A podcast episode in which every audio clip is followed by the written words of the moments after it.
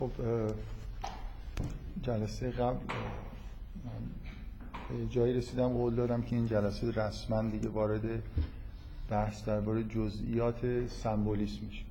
سمبولیسم اون معنایی که توی رویا هست.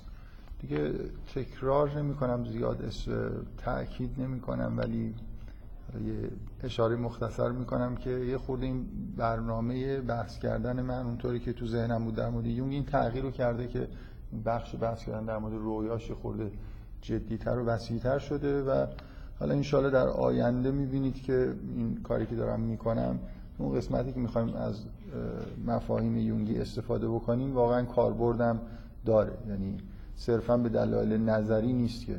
دلیل نظریش اینه که من یه احساسی بهم دست داد تا فکر کردم تا یه جوری به اندازه کافی تجربه نداشته باشید. یعنی مثل اینکه شما توی زمینه علمی اگه مشاهداتی نداشته باشید اصولا تئوری دارید درست می‌کنید. برای چی دارید درست می‌کنید؟ یه سری فکت باید وجود داشته باشه که آدم روش تئوری رو سوار کنه. فکت های مربوط به چیزایی که در واقع تئوری یونگ اگه بشه همچین عنوانی بهش داد اصولا به یه چیزایی خود عجیب و غریب مربوطن. مثل تسلط داشتن روی مثلا اسطوره ها یا توی زمینه رویا یه جاهایی که ناخودآگاه به معنای عمیقی به هر حال ظاهر میشه. اینی که من واقعا یه جوری احساس کردم که مجبورم.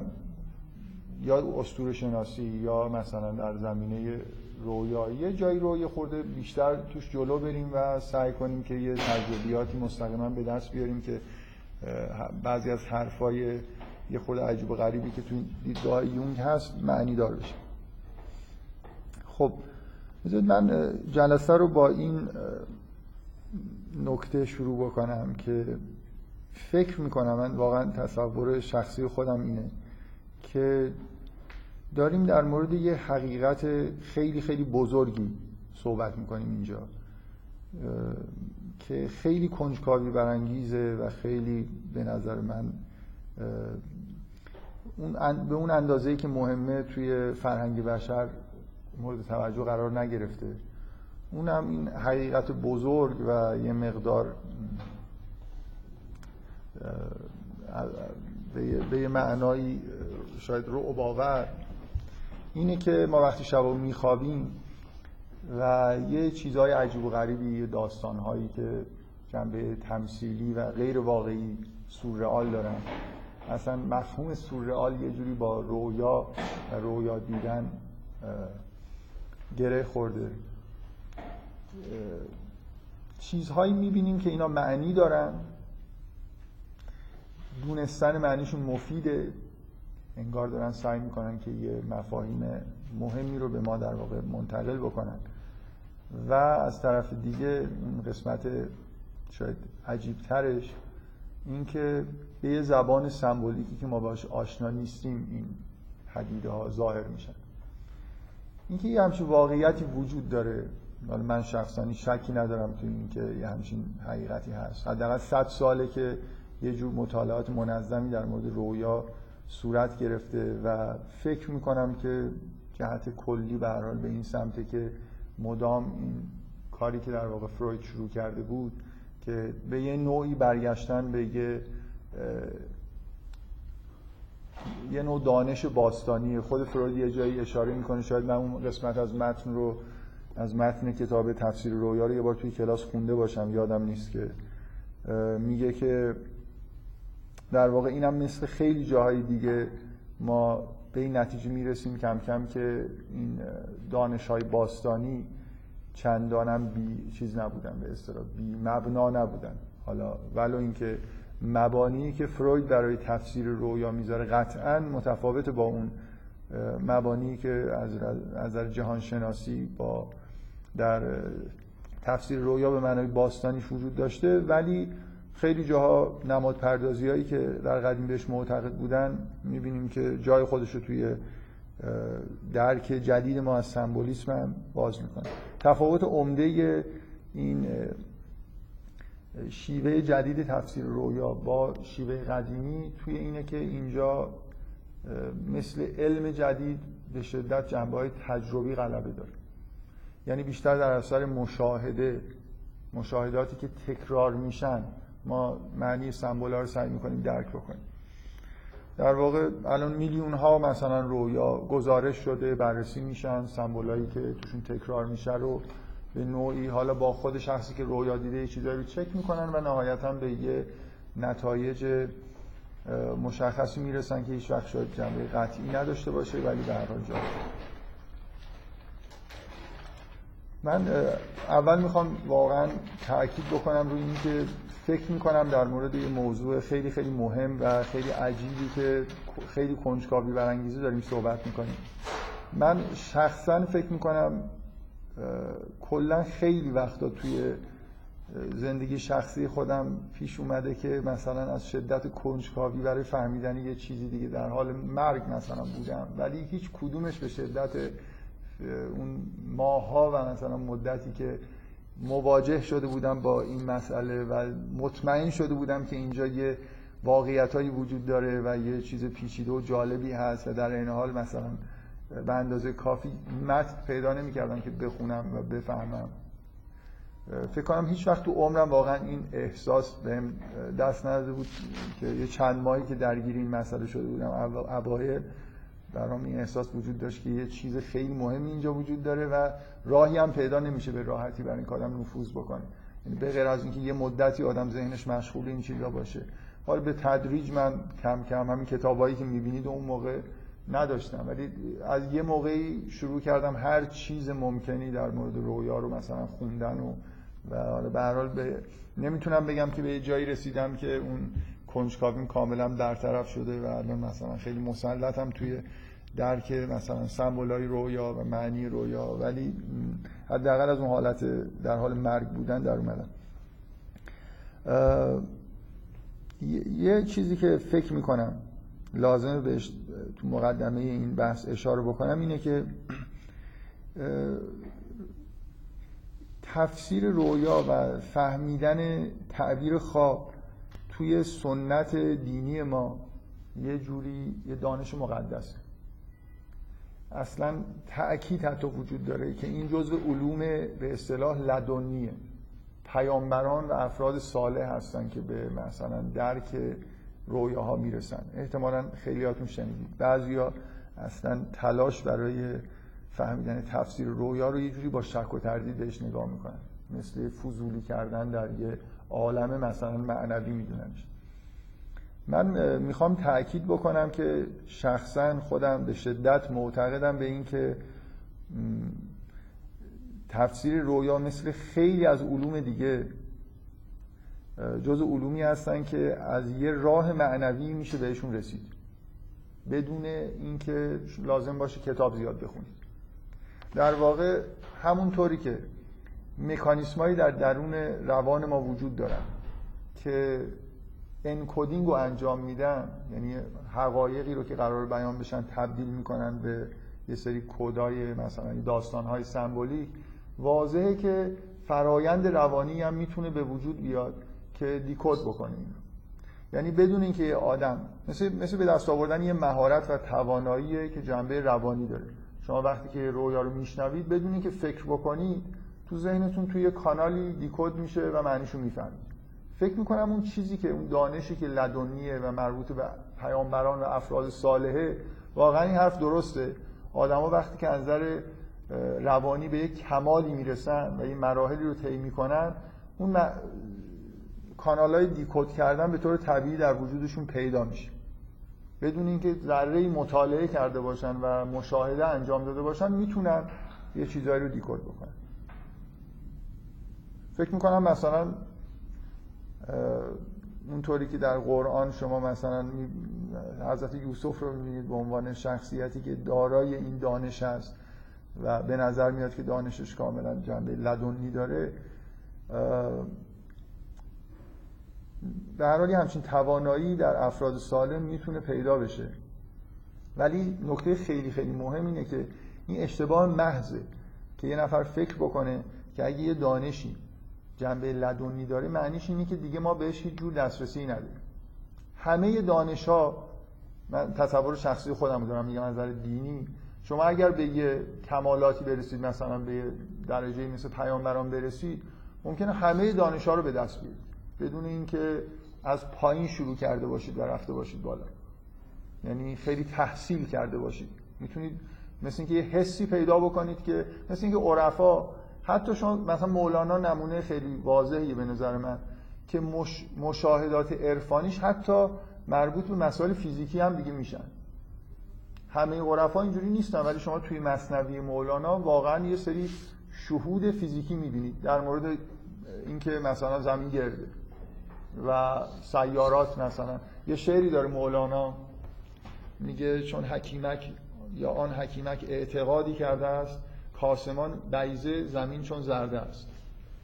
داره میگه حکیمکی مثل اینکه جرأت نمی‌کنه بگه من به این اعتقاد رسیدم. یه حکیمی به این اعتقاد رسیده که آسمان مثل تخم مرغ و زمین مثل زرده تخم مرغ اون مثلا وسط هست بعد میگه که یکی ازش پرسید که خب این چگونه در آسمان مونده؟ ولی معلقه چرا مثلا پایین؟ میگه مثل میگه چون همچون مغناطیس قبه ریخته در میان ماند آهنی آویخته. یه چیزی دیده مولانا شاید این شهودش هم از این مشاهده اومده. اینکه یه چیزی ساخته بودن که مولانا شاید اینو مشاهده کرده در موردش شنیده. که اگه آهن ربایی مثلا استوانه بسازید اون وقت یه میله آهنی رو میشون وسط معلق نگه داشت. در اثر جذب و دفعی که به وجود میاد مثلا یه چیزی در آسمان معلق میشه. مولانا جوابش اینه که این کره زمین که به نظرش رسیده که در یه آسمانی معلقه اینجوری در اثر یه سری جذب و دفعی مثل جذب و دفع مغناطیسیه که اونجا مونده. اینکه میشه حتی مثلا فرض کنید قوانین فیزیک رو در اثر یه علم لدنی فهمید این معنیش این نیست که شما راه فهمتون از پایین بسته است. می‌تونید برید مشاهدات مختلف انجام بدید یه تئوریایی بسازید فرمول بنویسید. فکر نمی کنم مثلا به راحتی بشه از طریق علوم لدنی به فرمول های مثلا فیزیکی رسید که الان ما مثلا رسیدیم. حالا ولو اینکه ممکنه اینا فرمول های دقیقی نباشن ولی خب تقریبی خوبی از واقعیت دارن به ما میدن. من می‌خوام بگم تفسیر رویا هم همینطوریه. در این حالی که یه جور فرایندهای روانی می‌تونن شما رو قادر بکنن که معنی تمثیلا رو بفهمید بدون اینکه حتی زمینه ای داشته باشید. و قبلا شنیده باشید که این سمبل ها یه سمبل خاصی که اونجا ظاهر شده چه معنایی داره؟ در واقع یه جوری مکانیسم روانی دیکود کردنتون فعال شده. می‌تونید در حالی که بیدار هستید کار برعکس انجام بدید. اون چیزی رو که در واقع از ناخودآگاه بیرون اومده رو برگردونید مثلا به عالم خداگاهی ببینید معنی چی میشه. من حتی از یه آدمی که کم و بیش آشنایی داشت و حالا به نوعی ادعای اینو داشت که تفسیر رویا رو بدون مطالعه یه چیزایی می‌فهمه. می‌گفت برای من اینجوریه که وقتی یه رویا رو برای من تعریف می‌کنن من یه تصاویری برام ظاهر میشه که یه جوری معنی رویا رو می‌فهمم. تصاویر متوالی در این حالی که دارم رویا رو میشنوم یا تو ذهنم مرور می‌کنه برام ظاهر میشه که اینا به نوعی به معنی رویا ربط دارن. حالا اینکه مکانیسم طبیعیش واقعا چیه و چجوری میشه اینو دیکود کرد؟ من تاکیدم روی اینه که اگر یه همچین مانع فهمی توی ذهن بعضیا هست که مثلا شنیدن که تفسیر رویا یه جوری مهارت مثلا لدنی و عرفانی و دینیه و بنابراین مطالعه کردن در مورد رویا مثل تلاش کردن نفوذ کردن به یه هیته که مربوط به پیامبران و اولیاء خداست. اینو کلا بذارید به نظر من کنار. هر دانشی به نظر من اینجوریه که با در واقع یه جوری صلاحیت های روانی می‌تونه به دست بیاد. در این حال هر دانشی هر چقدرم سطحش بالا باشه به نوعی با جمعوری اطلاعات و تلاش کردن و زحمت کشیدن و تئوری ساختن میشه بهش نزدیک شد. بنابراین کاری که ما اینجا داریم می‌کنیم این نیست که یه جوری بفهمیم که با چه تمرین های مثلا روانی میشه به مهارت تفسیر رویا رسید.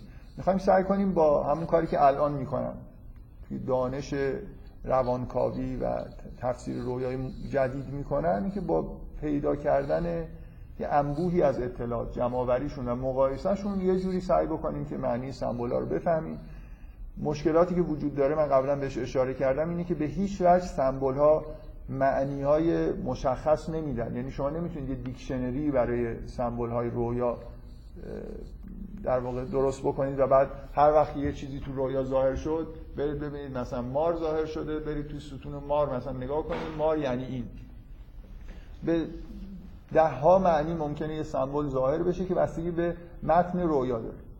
ولی در این حالی که این خب یه جور اظهار نظر ناامید کننده است برای خاطر اینکه بالاخره ممکنه حتی شما یه دیکشنری خیلی پیچیده ای هم درست بکنید.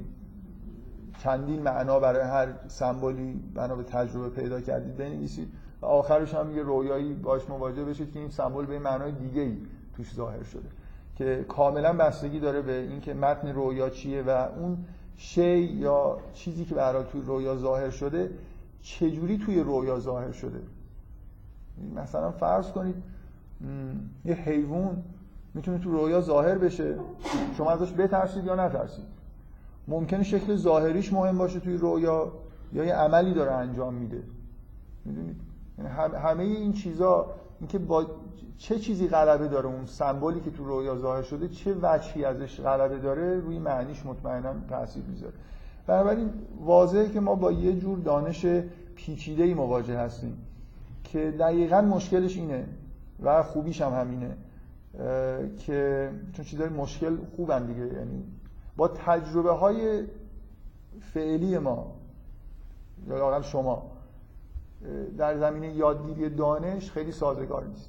مخصوصا شماهایی که توی دانشگاه مهندسی هستید دوست دارید و لذت می‌برید و عادت کردید که یه چیزی یه معنی مشخص داشته باشه دقت زیادی. مثلا شما یه واقعا کسایی که ریاضی می‌خونن لذت ریاضیات بیشتر از هر چیزی اینه که یه چیز پرفکتی شما یه صورت قضیه رو میشنوید اثباتش رو می‌خونید و به طور کامل همه چیز تموم میشه. مفاهیم معنی های خیلی دقیق و مشخصی دارن و وقتی اثبات رو می‌خونید این گزاره تثبیت میشه به عنوان یه حقیقتی که دیگه محال غلط باشه. مثلا یه جوری حالا به یه معنای حالا در حقایق ریاضی هم ممکنه بشه شک کرد. فیزیک حتی اینطوری نیست. فیزیک برای شما یه مدلی مدل رو خوب یاد می‌گیرید. ولی ادعای این که این مدل به حقایق فیزیکی مثلا منطبقه خب در حاله ای از ابهام بلکه تقریبا مطمئنیم که به طور پرفکت منطبق نیست. خیلی امید زیادی به اینکه تئوریامون کاملا با واقعیت تطبیق بکنه نداره. برای شما که مهندسی می‌خونید و تجربیات در واقع جور ذهن ریاضی دارید خیلی دور هستید از اینجور دانشایی که جنبه ابهام توشون در واقع زیاده. دقیقا کسایی نزدیکترن به یاد گرفتن همچین دانشایی که مثلا با هنر سر و کار دارن. شما همونطوری که توی اثر هنری وقتی دارید یه اثر هنری رو باش مواجه شدید ممکنه جنبه های سمبولیک داشته باشه ممکنه یه احساسات و عواطفی توی اون بیان شده باشه که نمیشه به طور دقیق در موردش صحبت کرد.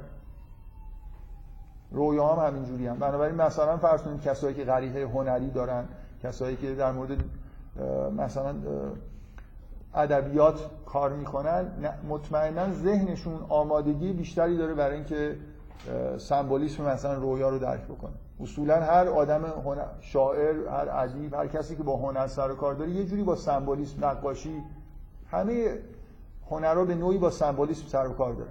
داستان که داستان ها معنای سمبولیک دارن چه نویسنده بخواد چه نخواد خیلی از نویسنده ها می‌خوان چیزها رو به طور سمبولیک بیان بکنن.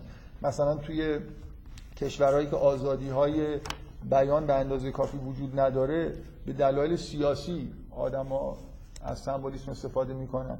ولی جاهایی که آزادی بیان وجود داره هم به دلایل دیگه ای سمبولیسم یه چیزی داره در واقع یه جاذبه ای برای هنرمند داره که اصولا یه تفاوت ذهن هنری با ذهن علمی اینه که اونایی که ذهن درک هنری خوبی دارن از ابهام لذت می‌برن. از چیز بیانهای سرراست خوششون نمیاد. واقعا فکر می‌کنم خیلی چیز بدیهی که هنرمندا از اینکه این چی این یا مثلا یه اثر هنری اینکه واضح معنیش چیه و یه معنی یونیکی داره. اینکه هنر یه جوری هنرمند یه تلاشی می‌کنه برای اینکه از معانی یونیک یه جوری فرار بکنه. یه جوری در واقع انگار به خواننده مخصوصا توی هنر مدرن اصولا این هنر یه هنرمنده که اثری خلق بکنه که خواننده باش درگیر بشه و معناها رو تو ذهن خودش خلق بکنه. نه اینکه من یه معنایی رو تحمیل بکنم. میگم هنرمندا معمولا میگن اگه قرار باشه یه چیزی یونیکی بگین و خودمون هم می‌دونیم چی می‌خوایم بگیم میریم مقاله می‌نویسیم. اثر هنری رو وقتی خلق می‌کنیم که خودمون هم دقیقا مسلط نیستیم به اینکه اون حسی که می‌خوایم بیان بکنیم چیه. من چند بار این به مناسبت های اینو نقل کردم. من توی یه سخنرانی که یه نویسنده معروف فرانسوی توی ایران یه بار اومده بود انجام داد حضور داشتم و یه حرف خیلی جالبی زد در تجربه کار کردن با ژان لوک گودار فیلمساز معروف فرانسوی. گفت یه روز اومد پیش من گفت من یه ایده برای یه فیلم دارم. خیلی جالب و خیلی هیجان زده بود. بعد پرسیدم که چی گفت؟ در مورد یه آدمیه در مورد یه مردیه. شاید هم زن باشه. که از فرانسه راه میفته میره به سمت سوئیس. شاید هم جای دیگه ای بره.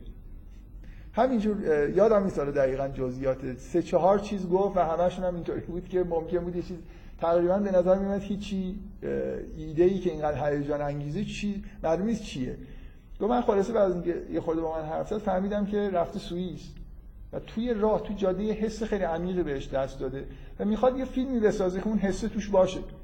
حالا مرد زن نمی‌دونم جاده از سوئیس براش فرق نمی‌کنه.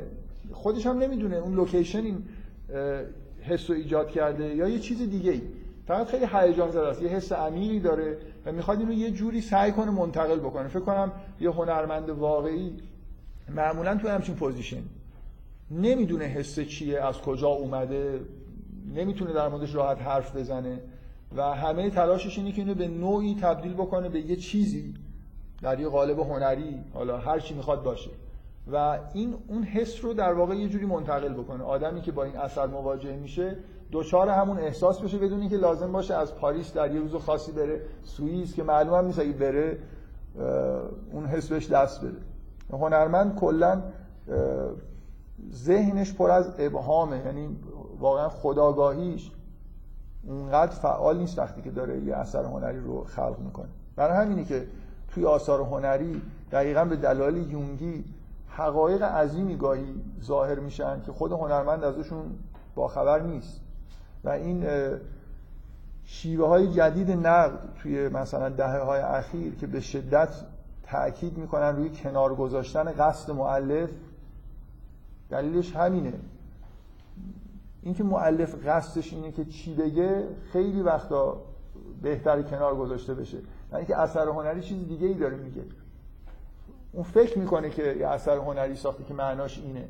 خداگاهیش بهش میگه که تو این کارو کردی. ولی ناخداگاهش ممکن چیز دیگه گفته باشه. که شاید گاهی برعکس اون چیزیه که خود اون شخص قصدش رو کرده.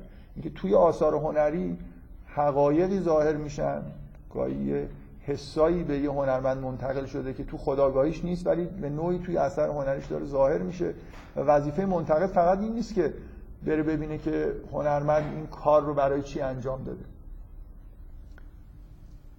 برای همینه که غالبا مصاحبه کردن با هنرمندا خیلی اثر خیلی وقتا نتیجه مطلوبی نداره.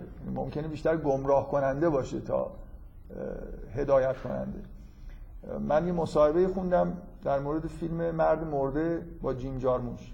این فیلم خیلی خوبیه اون کارگردانم کارگردان خیلی خوبیه. و گفته بود که ازش پرسیده بود که خب این فیلم کلا محتواش چیه در مورد چی می‌خواستی صحبت بکنی؟ گفته بود درباره تنباکو. هر کی این فیلم رو دیده باشه فکر می‌کنم این حرف رو بشنوه خندش می‌گیره.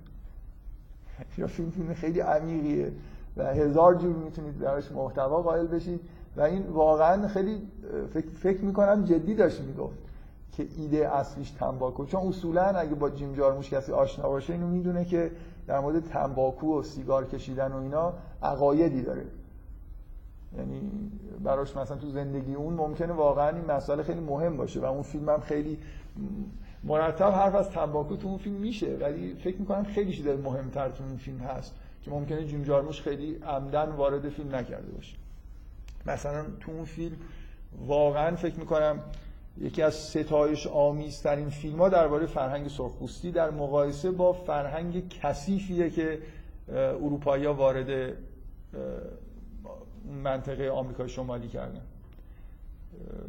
حالا من چون فکر می‌کنم خیلیاتون ممکنه فیلمو ندیده باشید وارد جزئیات نمیشم. ولی فکر می‌کنم خب این خیلی مهمتر از تنباکوه. این حس رو منتقل کردن. هر کی اون فیلم رو ببینه فکر می‌کنم یه احساس این شکلی در مورد سرخپوستا و فرهنگ سرخپوستا بهش دست میده. چیزهای خیلی عمیقی توی فرهنگ اونا وجود داره در حالی که فرهنگی که غربیا وارد اونجا کردن به شدت آدما آدمای بی فرهنگی و فرهنگ فرهنگ کثیفیه. من فقط برای کسایی که فیلمو دیدن یا در آینده می‌بینم می‌بینن اینو اشاره بکنم که دو تا تراولینگ توی این فیلم هستی که اولش که اواخرش که توی دهکده دهکده که سفید پوستا ساختن که لجن مطلق واقعا این دهکده همه چیزهایی که دیده میشه. و بعد یه تراولینگ مشابهی هست اواخر فیلم توی دهکده وقتی که این آدم به دهکده سرخپوستا می‌رسه که مثل یه موزه هنری بیشتر میمونه تا مثلا یه دهکده. پر از نقاشی و پر از چیزای و اینکه آدم‌ها چه آدمای آروم و تمیزی هستن. حالا بگذاریم. اینا مقدماتی که من دارم میگم برای خاطر اینکه هم بهتون هشدار بدم که درک سمبولیسم خیلی خیلی دور از ذهنیت شماست. اگه یه چیزهایی وجود داره حرفای نامید کننده رو دارم می‌زنم در این حال یه جوری نوید بخش هم هستن این حرفا که شما به عنوان مثلا یه آدمی که توی دانشکده فنی دانشگاه تهران قبول شده و داره درس می‌خونه معمولا خب این احساس بهش منتقل شده از طرف مثلا فرض کنید فرهنگی که توی جامعه ما و توی جامعه جهانی وجود داره که این شماها که اینجا دارید درس می‌خونید آدمای با استعداد و باهوش و یعنی اون چیزی که تحت عنوان هوش مطرحه در شما لابد زیاده. که میشه اسمش رو گذاشت هوش ریاضی. ولی کاملا طبیعیه که شما این احساس رو داشته باشید که حالا که هوش ریاضیتون زیاده یه جایی خیلی آدمای خنگی باشید. و این که حالا دنیای امروز و نظام آموزشی که ما توش تحصیل کردیم اینجوریه که ماهایی که هوش ریاضی داشتیم خیلی آدمای موفقی بودیم. شاید اگه مثلا فرض کنید نظام آموزشی بر اساس درک و خلق مثلا آثار نقاشی بود ماها مثلا تو دوران ابتدایی ترک تحصیل مجبور می‌کردیم و کلی معلم ما رو کتک می‌زدن و موجودات حقیر رو مثلا بدبختی به حساب می اومدیم و روحیه‌مون هم از دست می‌دادیم. شما الان خیلی روحیه دارید برای اینکه خیلی تشویق شدید خیلی تقویت شدید به اصطلاح. یه اون چیزی رو که جامعه علمی مثلا نظام آموزشی نیاز داشت و شما خیلی خوب داشتید. توی کنکور هم رتبه بالا آوردید. هیچ این حرف شاید ناامید کننده باشه ولی بد نیست اینو بدونید. شاید شما خیلی در درک سمبولیس آدمای خنگی باشید. اصلا استعداد زیادی نداشته باشید.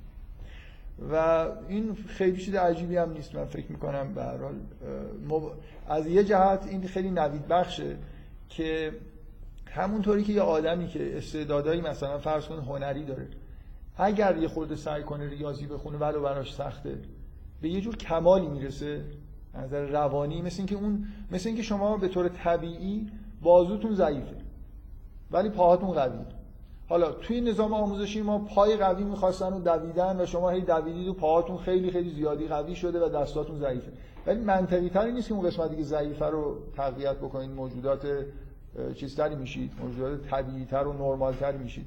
بنابراین حتی اگه من دارم این نوید رو میدم در این حالی که یه جوری حرف ناامید کننده است اگه واقعا با این مسائل سمبولیسم و اینا مواجه میشید و احساس می‌کنید که اصلا درک خوبی از این چیزا ندارید یه خورده زود ناامید نشید و به هر حال همین یه مقدارم که پیشرفت بکنید فکر می‌کنم یه بخشی از وجودتون رو تقویت کردید که خیلی مهمه برای اتفاقا برای شماهایی که در فرمال ترین بخش فعالیت های ذهنی در واقع یه جوری قدرت دارید. تو ریاضیات مثلا.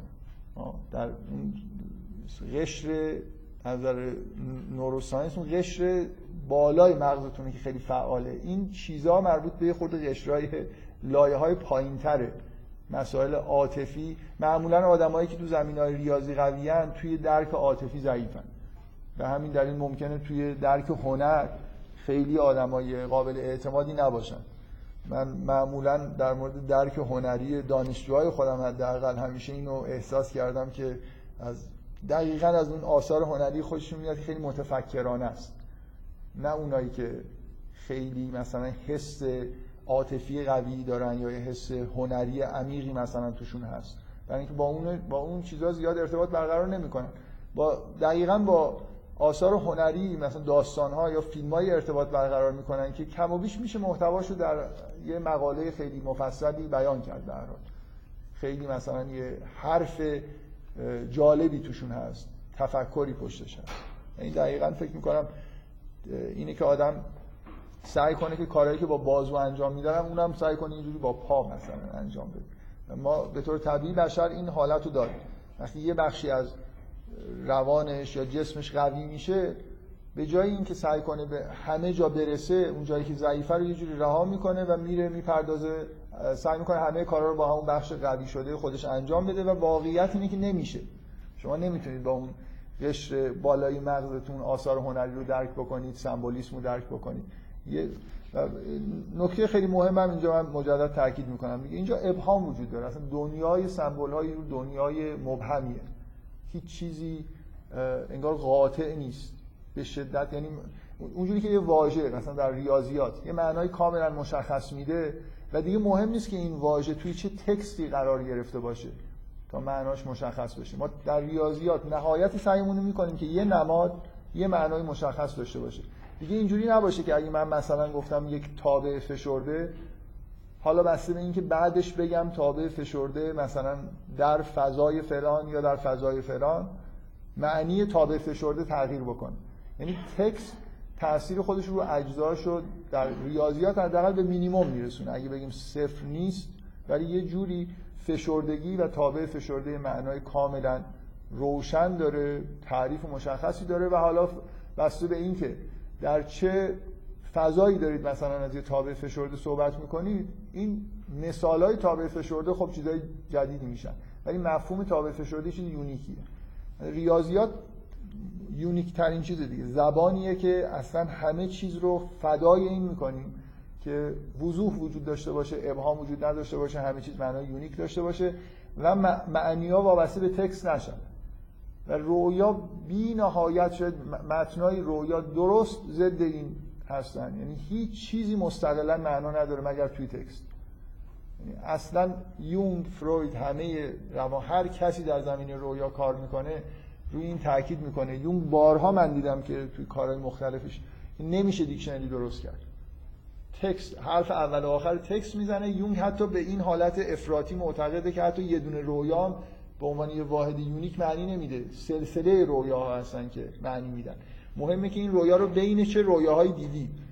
معنیش باز ممکنه فرق بکنه. بنابراین یه عالم انگار خواب و رویا داریم که باید همهشو مثلا اول تا آخرش رو بخونی تا بتونی معنی اجزاشو خیلی خوب بفهمی. نه اینکه هیچی نمیشه فهمید ولی به هر حال حتی دو تا رویای متوالی روی معنی همدیگه می‌تونن تاثیر بذارن. خب این دقیقا چیزیه که آدمی که ذهن ریاضی داره فکر می‌کنم از یه همچین وضعیتی فرار می‌کنه. حالا من باید ببینم مثلا شنیدم تابع فشرده باید ببینم بقیه گزاره‌ای که مثلا تو این قضیه بیان شده چیه تا بفهمم که تابع فشرده یعنی چی. کنم ریاضیات درست برعکس اصلا science کلا تلاش برای مبهم نبودن و همه چیز رو unique معنی کردن. من مقدمه رو گفتم برای خاطر اینکه اگه یه دفعه پیش رفتیم و تو همین جلسه یا جلسات آینده دیدید که با یه وضعیت مبهمی سر و کار دارید خب تقصیر شما نیست تقصیر منم نیست این موضوع اینجوریه. دقیقا فکر می‌کنم احساسی که آدما موقعی که آشنا میشن با شیوه های تفسیر مثلا رؤیا اون احساسی که بهشون دست میده مشابه احساسیه که اگه سعی کنید وارد هیته هنر بشید نقدای هنری بخونید. اونجا هم همینطوریه دیگه واقعا در مورد اثر هنری نمی‌تونید بگید الان بگید فیلم مردم مرده معنیش دقیقا اینه. یه چیزایی می‌فهمید چیزایی که می‌فهمید بجاست درسته ولی ممکنه یه سال دیگه چیز خیلی عمیق‌تر بفهمید. و لایه های اصلا اینکه اصولا معنا توی آثار هنری و توی رویا می‌تونه لایه های مختلف داشته باشه عمیق‌تر بشه. یعنی در عین حالی که این معنی رو داره یه معنی عمیق‌تر هم توی سطح مثلا بالاتر داره. ریاضیات و ساینس تلاش می‌کنه که معانیش تخت باشن. ریاضیات تلاش برای اینه که اصلا معانی همین چیزی باشه که من می‌نویسم.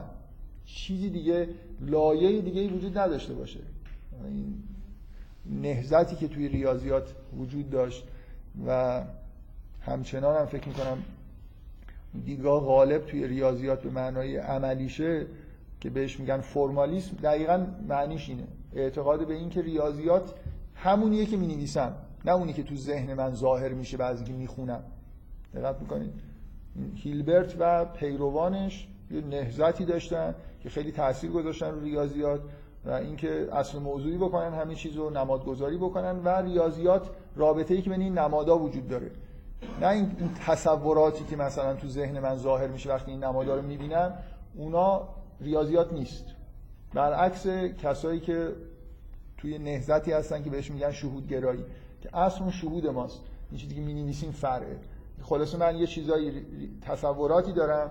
اینا رو سعی می‌کنم تو ریاضیات به صورت نماد بیان بکنم. اینکه این نمادها ریاضیاتن یا اون چیزایی که تو ذهن منه خب اونایی که به دقت خیلی اهمیت میدن میگن اون نمادا چیزی که تو ذهن توه با اونی که تو ذهن منه ممکنه فرق کنه. معلوم نیست چیه. یه چیز بیشکل و مبهمیه. کلا ذهن ما در واقع فرمالیسم مثل اینه که از نظر نوروساینس ریاضیات به اون آخرین لایه مثلا دیگه اون قشر بیرونی اون لایه بیرونی مغز تا حد ممکن نزدیک بکنید فرایند کاملا فرمالی باشه ریاضیات و اون شهود و معنا و حس و اینا رو ازش بذاریم کنار. خب این مقدمات فکر می‌کنم لازم بود برای اینکه فکر نمی کنم برای همتون خیلی وارد شدن به این موضوع راحت باشه و در این حال من دارم این نوید رو میدم که خیلی اگه بتونید وارد بشید تلاش بکنید. خیلی فعالیت مفیدیه براتون. یعنی که از چیز قسمتی از مغزتون استفاده می‌کنید فعالش می‌کنید که تا به حال احتمالا زیاد سراغش نرفتید.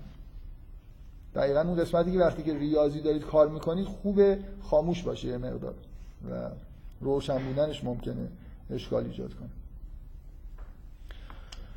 خب یه بخشی از این مقدمه رو دیگه چون طولانی شده نمیگم می‌خوام این جلسه رو این جلسه با همه جلسات یه تفاوتی داره. بغیر از این مقدمه که جنبه های منطقی داشت من کاری که تو این جلسه می‌خوام بکنم به طور کاملا بی‌نظم که خیلی معلوم نیست که از جای خاصی می‌خوایم شروع بکنیم. حتی توی فرم بیانش هم فکر می‌کنم این نوع به اصطلاح چیزی که داریم در موردش صحبت می‌کنیم اثر می‌ذاره و گذاشته به طور طبیعی. من همینجور ممکنه اسم حیوانات رو ببرم و بگم که اینا توی رویاها به چه معناهایی ظاهر میشن و برم جلو. و اینجوری هم نیست که از یه جایی شروع بکنم همه در مورد همه سمبولا صحبت کنم. می‌خوام یه تعدادی سمبل و یه تعداد رویاهایی که این سمبولا توشون ظاهر شده با یه معانی بگم. مثل یه مجموعه اینفورمیشن که تقریبا بیشکل وارد ذهنتون میشه. و کم کم بعدا مثلا این اینفورمیشن که زیاد شد شما شاید قانع بشید که مثلا ایده هایی که ایده های تئوریکی که یونگ داره میشه این اینفورمیشن ها رو باشون بهش نظم داد. فعلا این جلسه جلسه مثل اینکه یه سری اسلاید بیام همینجوری بهتون نشون بدم در مورد مناظر جهان. و یادم حرف نزنم بگم مثلا این کوه این دره این اقیانوسه مثل آدمی که تازه از یه کره دیگه اومده و مثلا یه کره زمین رو داریم بهش معرفی می‌کنیم. پدیدهای مختلفی که اینجا ظاهر میشن و فقط ببینید. خیلی انتظار بنابراین از این نظم و ترتیب و حتی یه مقدارش هم حالت چی میگن؟ ریسایتیشن داره. یعنی من یه سری واژه ها نوشتم. الان همینطور که جلو بریم ممکنه یه چیزایی به ذهنم برسه بگم. بنا به تدایی معانی آزاد. از تدایی آزاد استفاده بکنیم. شاید به نتیجه بهتری برسیم. نهایت سعیمو می‌کنم از رویاهای مثال بیارم که به دلایلی به دلایلی که حالا از کتابای خیلی معتبر از رویاهای شخصی خودم یا آدمایی که اطمینان دارم تقریبا به اینکه معنی رویاهاشون رو درست فهمیدم گاهی ممکنه یه آدمی یه رویایی برای من گفته باشه من چیزی به عنوان معنی بهش گفته باشم که اطلاعاتی توش باشه که نمی‌دونستم. وقتی طرف تایید می‌کنه که آره مثلا تو زندگی من هم چیزی وجود داره خب آدم احساس می‌کنه داره معنی درستی رو راه درستی رو داره حداقل. خیلی سعی کردم که رویاهای مطمئنی رو مطرح بکنم ولی باز احتمال اینکه بعضیاش خیلی دقیق نباشه معنی های عمیق داشته باشه هست. به اضافه اینکه هر چیزی در مورد هر سمبولی بگم این یه چیزی. یه بخشی از معنایی که اون سمبل می‌تونه داشته باشه و قطعا توی یه تکستایی معنی های دیگه داره. فراموش نکنید که دیکشنری درست نمی‌کنیم از سمبل های می‌خوام از حیوانات شروع بکنم که همه آدما کم توی رویاها می‌بینن. بذارید اینجوری بگم. می‌خوام از چیزایی شروع بکنم در واقع. حالا مثلا حیوانات. که خود جنبه عمومی تر داشته باشه. یعنی معنی های ثابت تری داشته باشن. یعنی شما کلا توی رویاهای خودتون افراد آشنا می‌بینید افراد اعضای خانوادهتون دوستاتون. خب طبعا اینا که معناهای من نمی‌تونم در مورد معنای یه دوست خاص شما اینجا صحبت بکنم. برای تو زندگی شما اون آدم یه نقش خاصی داره. مکانهای آشنا و هر چیز آشنایی توی رویا خارج از این حرفاییه که میشه به طور کلی در مورد سمبولا زد. اگه یه آدمی مثلا فرض کنید پرورش زنبور اصل داره خب دیدن زنبور توی رویا براش می‌تونه مربوط به شغلش باشه. ولی اگه شماها مثلا توی رویاتون زنبور ببینید که رابطه خاصی با زنبور ندارید به غیر از اینکه موجودیه که می‌تونه شما رو نیش بزنه فکر می‌کنم معنیش طبعا برای شما یه معنای نسبتا ثابتیه. حالا بعد بحثی که پیدا می‌کنی که زنبور تو اون رویای شما چجوری ظاهر شده باشه؟ ممکنه شما هیچ احساس خطری نکرده باشید بلکه مثلا زیبایی ظاهری زنبور نظرتون تو رویا جلب کرده باشه ولی وارد این جزئیات نمیشم. من, می‌خوام یه بخشی مثلا اگه به زنبور اشاره می‌کنم بگم که زنبور معمولا توی رویا به چه معنایی ظاهر میشه. اگه مثلا نیش زدنش من بیشتر در واقع مورد نظر باشه. هر س... یعنی این چند وچی بودن سمبل ها دقیقا علتش اینه که توی تکست که قرار می‌گیرن از وجوه مختلفی انگار داریم بهش نگاه می‌کنیم. زنبور به عنوان یه موجود پرنده می‌تونه ظاهر بشه به عنوان یه موجودی که شما می‌تونید یه زنبور رو ببینید که توی یه محفظه حبس شده. نباید انتظار داشته باشید اینجا از هیچ خب طبعا یه همچین موجودی رو که می‌بینی هیچ احساسی نسبت به اینکه می‌تونه شما رو نیش بزنم ندارید بنابراین یه چیز دیگه ای از ممکنه با خیلی با دقت نگاه کنید و زیبایی توی رنگامیزی زنبور کشف کنید که تا به حال بهش دقت نکردید. این یه خورده معنی زنبور رو از موجودی که می‌تونه نیش بزنه دور می‌کنه. بنابراین حالا بذارید من با همین مقدمه دیگه همین کاری که می‌خوام بکنم شروع کنم. یه خود حیوانات رو اسم ببرم سعی کنم مثلا یه معنیش بهشون نسبت بدم که متداول تره و بعد از رویاهایی صحبت بکنم که احتمالا بعضی از این حیوانات توی رویا ظاهر شدن. برای خاطر اینکه حیوانات معمولا مثلا تو زندگی ما یه جوری جنبه عمومی دارن و معنیش برای من و شما نزدیکه. باز مثال خیلی ساده از این که اگه من یه آدمی هستم تو خونه خودم گربه دارم و گربه خودم رو تو خواب دیدم خب باید انتظار داشته باشم که این احتمالا غیر از معنی عمومی شه شاید یه معنی مثلا فرض کنید خاصی اینجا. شاید واقعا رویا در مورد همون گربه است. به احتمال ضعیفی ولی امکانش هست. در حیوانات هم یه جوری آشنا و غیر آشنا دارن. ما در مورد اون حالتهای غیر آشناش بیشتر داریم صحبت می‌کنیم که جنبه عمومی داشته باشه. خب تو این کتاب آپلی یه فکر کنم در اولین پاراگرافایی که توی فصلی داره درباره حیوانات و یکی از اولین جمله هایی که تو اون فصلش هست شاید تو اون پاراگراف اولش اینه که همه ما همه انسان ها در درون خودشون تو ناخودآگاه خودشون یه باغ وحش دارن. یعنی این حیوانات انگار یه جوری در درون ما زندگی می‌کنن و یه وجوهی از درون ما رو در واقع انگار توسط این حیوانات ما سمبولیک می‌کنیم. یه چیزی از درون خود ما رو دارن بیان می‌کنن یه ویژگی هایی رو از یه جایی که به نظر من خب کم روشنه شروع بکنیم. از یه حیوان ظاهر شدن یه حیواناتی مثل شیر و ببر و اینجور چیزا. گربه‌سانان بزرگ.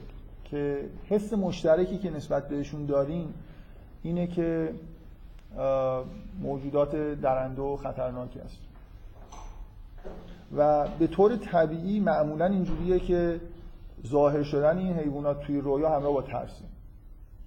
حالا توی شرایط خاص ممکن اینجوری نباشه ولی وضعیت عمومی اینه. مثلا مورد حمله یه شیر واقع شدن یا دیدن یه شیر یا ببر در حالی که بهتون حمله نکرده ولی شما احساس می‌کنید که اگه مثلا شما رو ببینه یا مثلا وجود شما رو حس کنه ممکنه به براتون خطر ایجاد بکنه و الی آخر. خب تقریبا همیشه توی همچین شرایطی شیر و ببر و اینجور حیوانات نشان دهنده نیروهای غریزی مخصوصا نیروهای شهوانی هستن که دارن خطرناک میشن. و رویا داره اشاره می‌کنه که شما توی وضعیتی قرار گرفتید که مثل اینکه نیروهای شهوانی شما به یه جنبشی افتادن و اون خطری که توی رویا احساس می‌کنید اگه احساس بکنید میزان شدتش یه جوری بستگی به این پیدا می‌کنه که چقدر واقعا خطر وجود داره. اگه شیری به شما حمله بکنه و شما مثلا بزنیدش دست و پاشو مثلا ببندی این هم همین معنی رو داره. که شما یه جوری در شرایطی قرار گرفتید که دارید نیروهای شهوانی و نیروهای غریزی خودتون غلبه می‌کنید.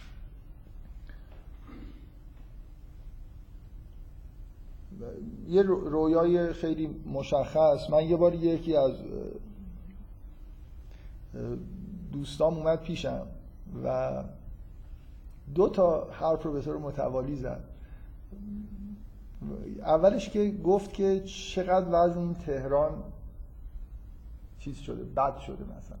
همین الان من داشتم تو فرانجا می اومدم یه خانمایی وایستاده بودن و ماشینا براشون بوغ می‌زدن و اصلا واقعا چه وضعی و این حرفا. و بلا فاصله فکر می‌کنم بعدش گفت من چند شبه که تو رویا مرتب خواب شیر می‌بینم این دوتا ببینید اینکه یه نفر نظرش به این چیزهایی که تو خیابونا میگذره جلب میشه یه جوری نشان دهنده اینه که دیروز هم این وضع توی خیابونا بود یه هفته قبلا بود ولی این آدم خیلی توجه نمی‌کرد. یه چیزی در درونش انگار تمایلاتی در درونش پیدا شده که این چیزا نظرشون اینقدر جلب می‌کنه. آدمایی که اصولا اهل شما فرض کنید الان این بساتی که در تهران هست که چه می‌دونم زنهای خیابانی و فلان و اینا آدمایی که اهل این حرفا نیستن ممکنه چندین هفته توی خیابونا تردد بکنن و این چیزا رو نبینن. ولی اون آدمایی که از این بساط استفاده می‌کنن و به اصطلاح پای این سفره میشینن فکر کنم به طور مداوم بعد از اینکه این کارو کردن یه جوری همش باید حواسشون احتمالا به این چیزا باشه دیگه. مثلا مثل اینکه شما اگه از یه شما اگه هیچ وقت توی رستوران ها و غذاخوری های بیرون غذا نخورید یه روزم که تو خیابون دارید رد میشید اگه بوی این چیزا هم تو خیابون باشه اشتهای شما رو خیلی تحریک نمی‌کنه. اصولا انگار به شما ربطی نداره این موضوع. ولی آدمی که به طور مداوم مثلا از قنادی ها خرید می‌کنه و اینا یه جوری توسط این چیزهایی که توی خیابونا به مشامش می‌رسه تحریک میشه. ممکنه اسید معدهش هم ترشح بکنه ولی این نمی‌خواد استفاده بکنه. این این احساس ببینید این دوتا چیزی که این آدم پشت سر هم به من گفت و کاملا فکر می‌کنم که یه چیزو داره میگه. اینکه این آدم در درونش یه جوری اون حسای شهوانی دارن چیز می‌کنن تقیان می‌کنن انگار.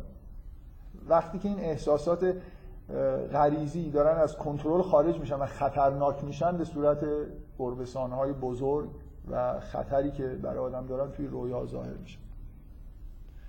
یه دانشجو یه بار برای من یه رویایی تعریف کرد که خیلی که از بامزه‌ترین رویایی بود که من توی عمرم شنیدم. که توی رویا دید که یه شیری رو مثلا یه جوری نشونده و داره سعی می‌کنه که یالش و شیر نر بزرگ داره یالش رو آرایش می‌کنه.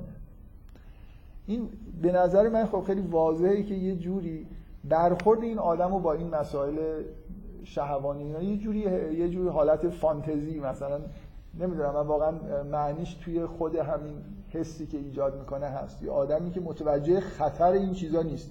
مثل اینکه شما برید به آچه گربه بزرگ قشنگی مثلا نازش کنید و حالا حتی بخواید مثلا قیچی بردارید یالشو مثل اینکه متوجه یه چیزی نیست. اینا بازیشه نیست گربه نیستین یا مثلا حیوان خونگی نیست که تو بخوای با یالش مثلا یه جوری بازی بکنی و آرایشش بکنی.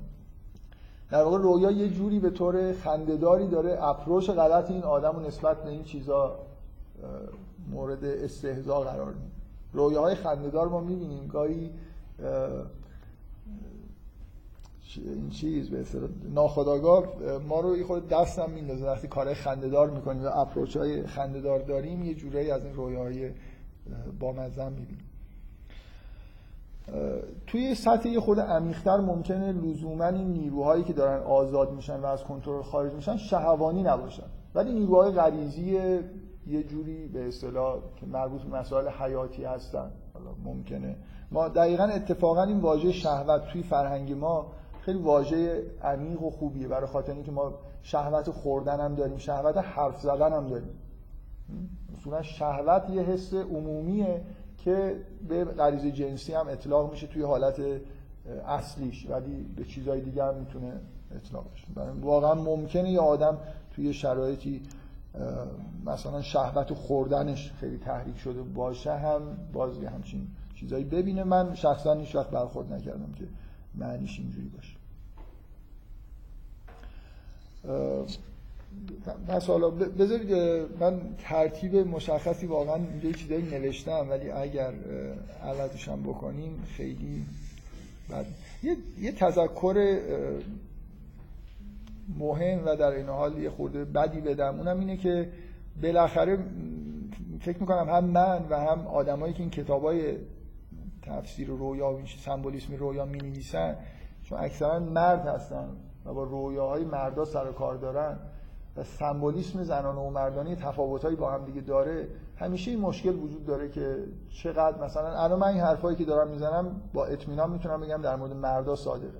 ولی اینکه اگه زن توی رویا شیر ببینه دقیقا به چه معناست من تردید دارم که این معنایی که من گفتم حتما صدق بکنیم در موردش.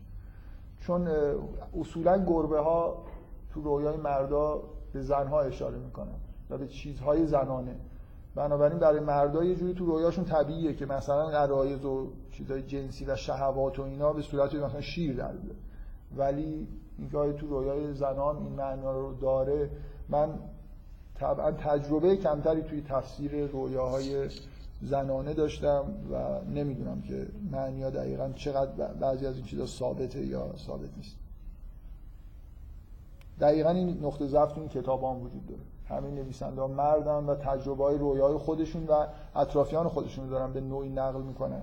و خیلی به نظر من مهمه که این تمایزا گاهی در موردش بحث بشه که خیلی کم این اتفاق میفته حالا بذارید یه حیوان بگم که تو رویاهای زنانه خیلی مشخصه که چه نقشی بازی می‌کنه.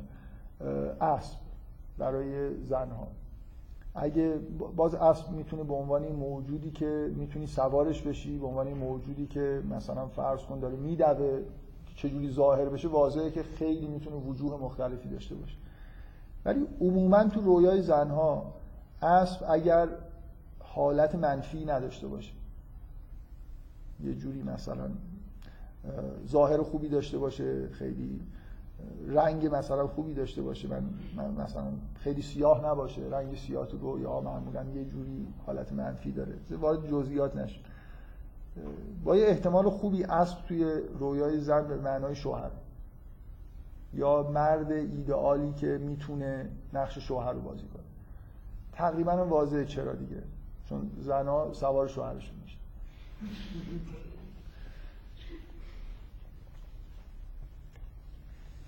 خنده, خنده دارم نیستم.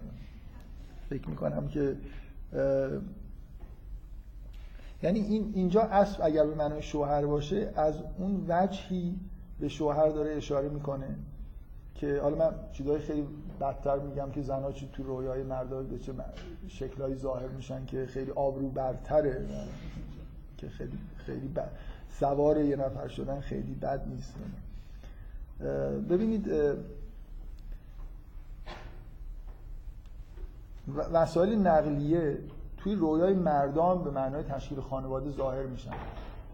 چرا اینجوریه؟ برای خاطر اینکه خانواده یه بخشی از کریر واژه کریر تو زبان انگلیسی به همه این معانی به کار میره. چیزی که شما رو به معنای هم کریر معمولا وقتی میگن به شغل میگن کریر. اون چیزی که شما توی جامعه انگار سوارش هستید خانواده هم میخورده اینجوریه دیگه. یه وجهی از تشکیل خانواده مثل قرار گرفتن توی یه وضعیت اجتماعی خاصه. شما بین آدم مجرد و متحل از نحوه ظاهر شدنش توی اجتماع یه تفاوتی وجود داره. یه بخشی از زندگی شما که حالا زندگی خصوصی تره ولی جنبه اجتماعی داره تشکیل خانواده است. و خانواده بخشی از کریر شماست.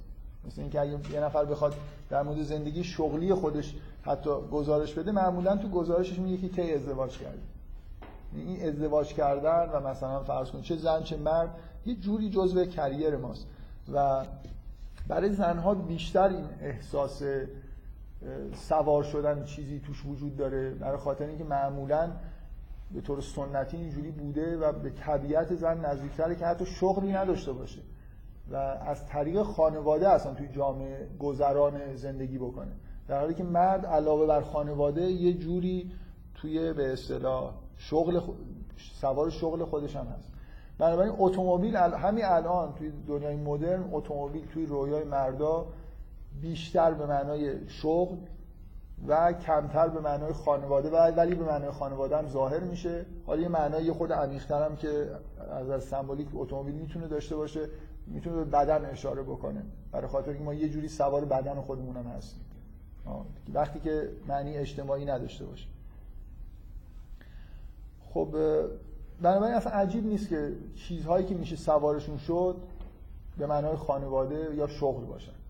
برای خاطر اینکه ما دقیقا به همون معنای کریر ما یه جوری سوار شغلمون هستیم و توی جامعه داریم مثلا یه مسیری رو انگار طی می‌کنیم یه جایی برای خودمون باز می‌کنیم. این تشابه بین شغل و اتومبیل که خیلی تشابه واضحی یعنی در واقع این سمبولیسم از کجا میاد؟ ما حسمون نسبت به سواری یه چیزی شدن با حسمون نسبت به شغلمون یه قرابتی با هم دیگه داره. مثلا بذارید حالا من داشتم در مورد حیوانات حرف می‌زدم ولی حالا که بحث به اینجا رسید و خیلی هم خودم مقید نمی‌کنم که نظمی توی بحثام باشه همینطوری حرف داریم می‌زنیم در مورد یه چیزایی. شما وضعیت شغلی خودتون رو توی رویاهاتون به صورت به صورت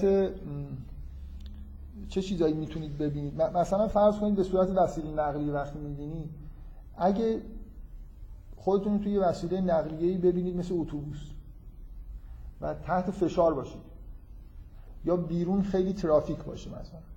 اینا همه به معنای اینه که توی زندگی شغلیتون به حالتی رسیدید که زندگی شغلی پر تنشی دارید و کاراتون خوب پیش نمیره.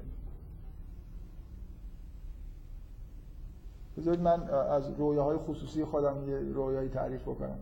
من حدود چهار سال قبل به دلیل یه مشکلاتی که معمولا توی ایران خیلی مشکلات فراوونن تو دانشگاه سنتی شریف برام پیش اومد تصمیم گرفتم که از دانشگاه بیام بیرون و برم تو مرکز تحقیقات کار کنم. حالا می‌تونستم اونجا بمونم ولی حالا به هر طریق یه همچین تصمیم گرفتم. و خب خیلی واضحه که این فرق مرکز تحقیقات با اونجا اینه که شما اونجا این تنش های شغلی که توی دانشگاه هست اعضای هیئت علمی یه جوری با هم یه رقابت هایی مثلا دارن و ممکنه مزاحم هم دیگه باشن به وضوح در مرکز وجود نداره چون اونجا هر کسی داره خودش داره کار می‌کنه. یعنی من مثلا فرض کنید دانشجوی کسی دیگر رو شما وقتی وارد دانشگاه میشید شاید بعضیاتون زندگی آیندهتون عضو هیئت علمی جایی بشید شما وقتی وارد دانشگاه میشید مثل اینکه دانشجوهایی جذب شما میشن که می‌تونستن سهم دیگری باشن. بنابراین شما انگار یه چیزی از املاک دیگران رو به هر حال دارید تصاحب می‌کنید و ممکنه با یه عکس مواجه بشید. سعی کنن که نذارن شما مثلا زیاد دور بردارید و این رقابت ها اینجوری در هر شغلی رقابت هست دیگه. حتی توی اعضای بین اعضای هیئت علمی. بین دانشجوها هم یه جورایی رقابت هست. و همه جا کم و بیش این امکان وجود داره که این رقابت جنبه منفی و مخرب پیدا بکنه. یعنی به جای اینکه خب هر کسی کار خودش رو بکنه اگه من ببینم که یه آدمی اومده و کم کم دانشجوهایی من دارم به اون متمایل میشن سعی کنم بیشتر تلاش بکنم و مثلا دانشجوها رو بیشتر جذب خودم بکنم. اینی که سعی کنم مثلا از یه قوانینی استفاده بکنم از یه اهرمایی نذارم مثلا اون آدم درس من یه بار یه نفر برای من تعریف کرد که توی دانشگاه تهران حالا زیاد آدرس ندم که معلوم نشه کجاست کی بوده. خب من خیلی دانشجوی فوق العاده خوب و علاقمندی بود توی رشته‌ای که جنبه آزمایشگاهی داشت درس می‌خوند. گفت من یه بار کارم به یه آزمایشگاهی افتاد تو دانشکده خودمون و قرار شد که یه آزمایشایی بکنم که مسئول آزمایشگاهی هم بود. گفت من یکی دو تا آزمایش داشتم انجام می‌دادم گاهی به مشکل برمیخوردم از این آدم سوال می‌کردم میدم چقدر جوابای دقیق و خوبی میده چقدر اطلاعاتش فوق کم کم باش آشنا شدم. فهمیدم یکی دو سال یه آدمی از یه دانشگاه خیلی معتبری تو خارج مدرک گرفته اومده و انداختنش تو این آزمایشگاه و تا حال نذاشتن یه درس ارائه بده. در حالی که به نظر می‌رسه از همه استادای دانشگاهشون باسوادتر یه جوری مثل اینکه این قایمش کردن یه جایی. حالا که یه جوری حالا از یه کانالی اومده استخدام شده کمتر دانشجوها ببیننش و مثلا جذبش بشن. در حال اینجور رفتارها می‌تونه وجود داشته باشه. من من یه رویایی دیدم بعد از اینکه اومدم وقتی اومدم مرکز خب یه فراغت چون دیگه دانشجو نداشتم و درس می‌دادم فقط کار تحقیقاتی می‌کردم این فراغتی هم پیدا کردم به خیلی کارهای دیگه هم که مثلا عقب مونده بود. رسیدم از جمله اینکه حج رفتم. و بعد از اینکه از حج برگشتم یه رویایی دیدم که توی یه جاده ای که خیلی شلوغ بود و اینقدر ترافیک بود که ماشین همه وایستاده بودن و دیگه یه جوری مثلا انگار راهبندان شده بود. من یه دفعه تصمیم گرفتم از ماشین پیاده شدم و پیاده برم خونم. کاملا حسم تو رویا این بود که اگه اینجا بشینم به خونم می‌رسم خلاصه. ولی ترجیح دادم که پیاده برم. و پیاده که داشتم می‌رفتم یه دفعه مثلا وارد یه جایی خود عجیب و غریبی شدم و رسیدم به این به اصطلاح مسجد النبی. و خب طبعا یه حس مذهبی خیلی عمیقی هم توی رویا داشت و بعدش مسجد الحرام رو دیدم و با یه احساس خیلی خوبی از رویا مثلا پا شدم از خواب بیدار شدم. خب این رویا به نظر من معنی خیلی واضحش اینه که از اون رو هم می‌تونستم بخونم. انگار این رویا داره یه جوری تایید می‌کنه که کار درستی کردی. از اون شغل مثلا پرتنش پیاده شد.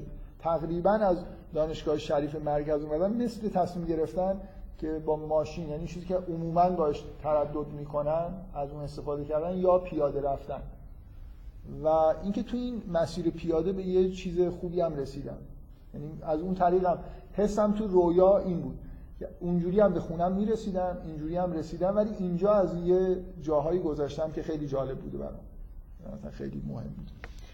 خب اینکه توی رویا اتومبیل می‌تونه نشان دهنده کریر باشه نحوه سلوک اجتماعی ما باشه که یه بخش عمده شغل یه بخشش تشکیل خانواده است. به همون نسبت برای زنها کریر خیلی خیلی بیشتر می‌تونه اشاره به خانواده باشه تا به شغل. طبیعت زنانه اینجوریه که توجه واقعا توجه بیشتری به تشکیل خانواده داره تا به دست آوردن یه شغل. طبیعت اینجوریه. طبیعت زنانه اینجوریه و چیزهایی که به طور سنتی بوده اینطوری بوده و الان دنیای مدرنه که معادلات فرق داره. شما هنوز شما هنوز همونجوری خواب می‌بینید که با طبیعتتون نزدیکتره. این خیلی نکته. برای اینکه ناخداگاه طبیعته. رویاها سمبل های رویا یه جوری چیزای وضعیت های طبیعی رو نشون میدن. فکر کنم الان همه زنان مدرنن ولی هنوز اسب می‌بینن تو خوابشون. وقتی که خب شما به مسائل خانوادگی خیلی توجه ندارید. حرفی هم که دارید می‌زنید نشان دهنده همینه دیگه نیست. خیلی این موضوع موضوع مهمیه و فکر می‌کنم که اصلا یکی از مهمترین مسائل امروز دنیا اینی که هر چیزی که توی سنت هست رو یه جوری میگن که اینا نتیجه فرهنگ مثلا سنتی بوده. چیزهای جدیدی که به وجود اومده رو یه جوری احساس می‌کنن که اینا مثلا سنتی نیست و اینا درسته. در حالی که ما از یه فرهنگی یه فرهنگ سنتی به یه فرهنگ مدرن منتقل شدیم. فکر می‌کنم بدون هیچ مشاهده ای و بدون که وارد جزئیات بشیم خیلی خیلی واضح و بدیهیه که حتما فرهنگ سنتی به طبیعت نزدیکتر بوده تا این فرهنگ ساختگی مدرن. من می‌خوام بگم بدون مشاهدات این رو تایید می‌کنم و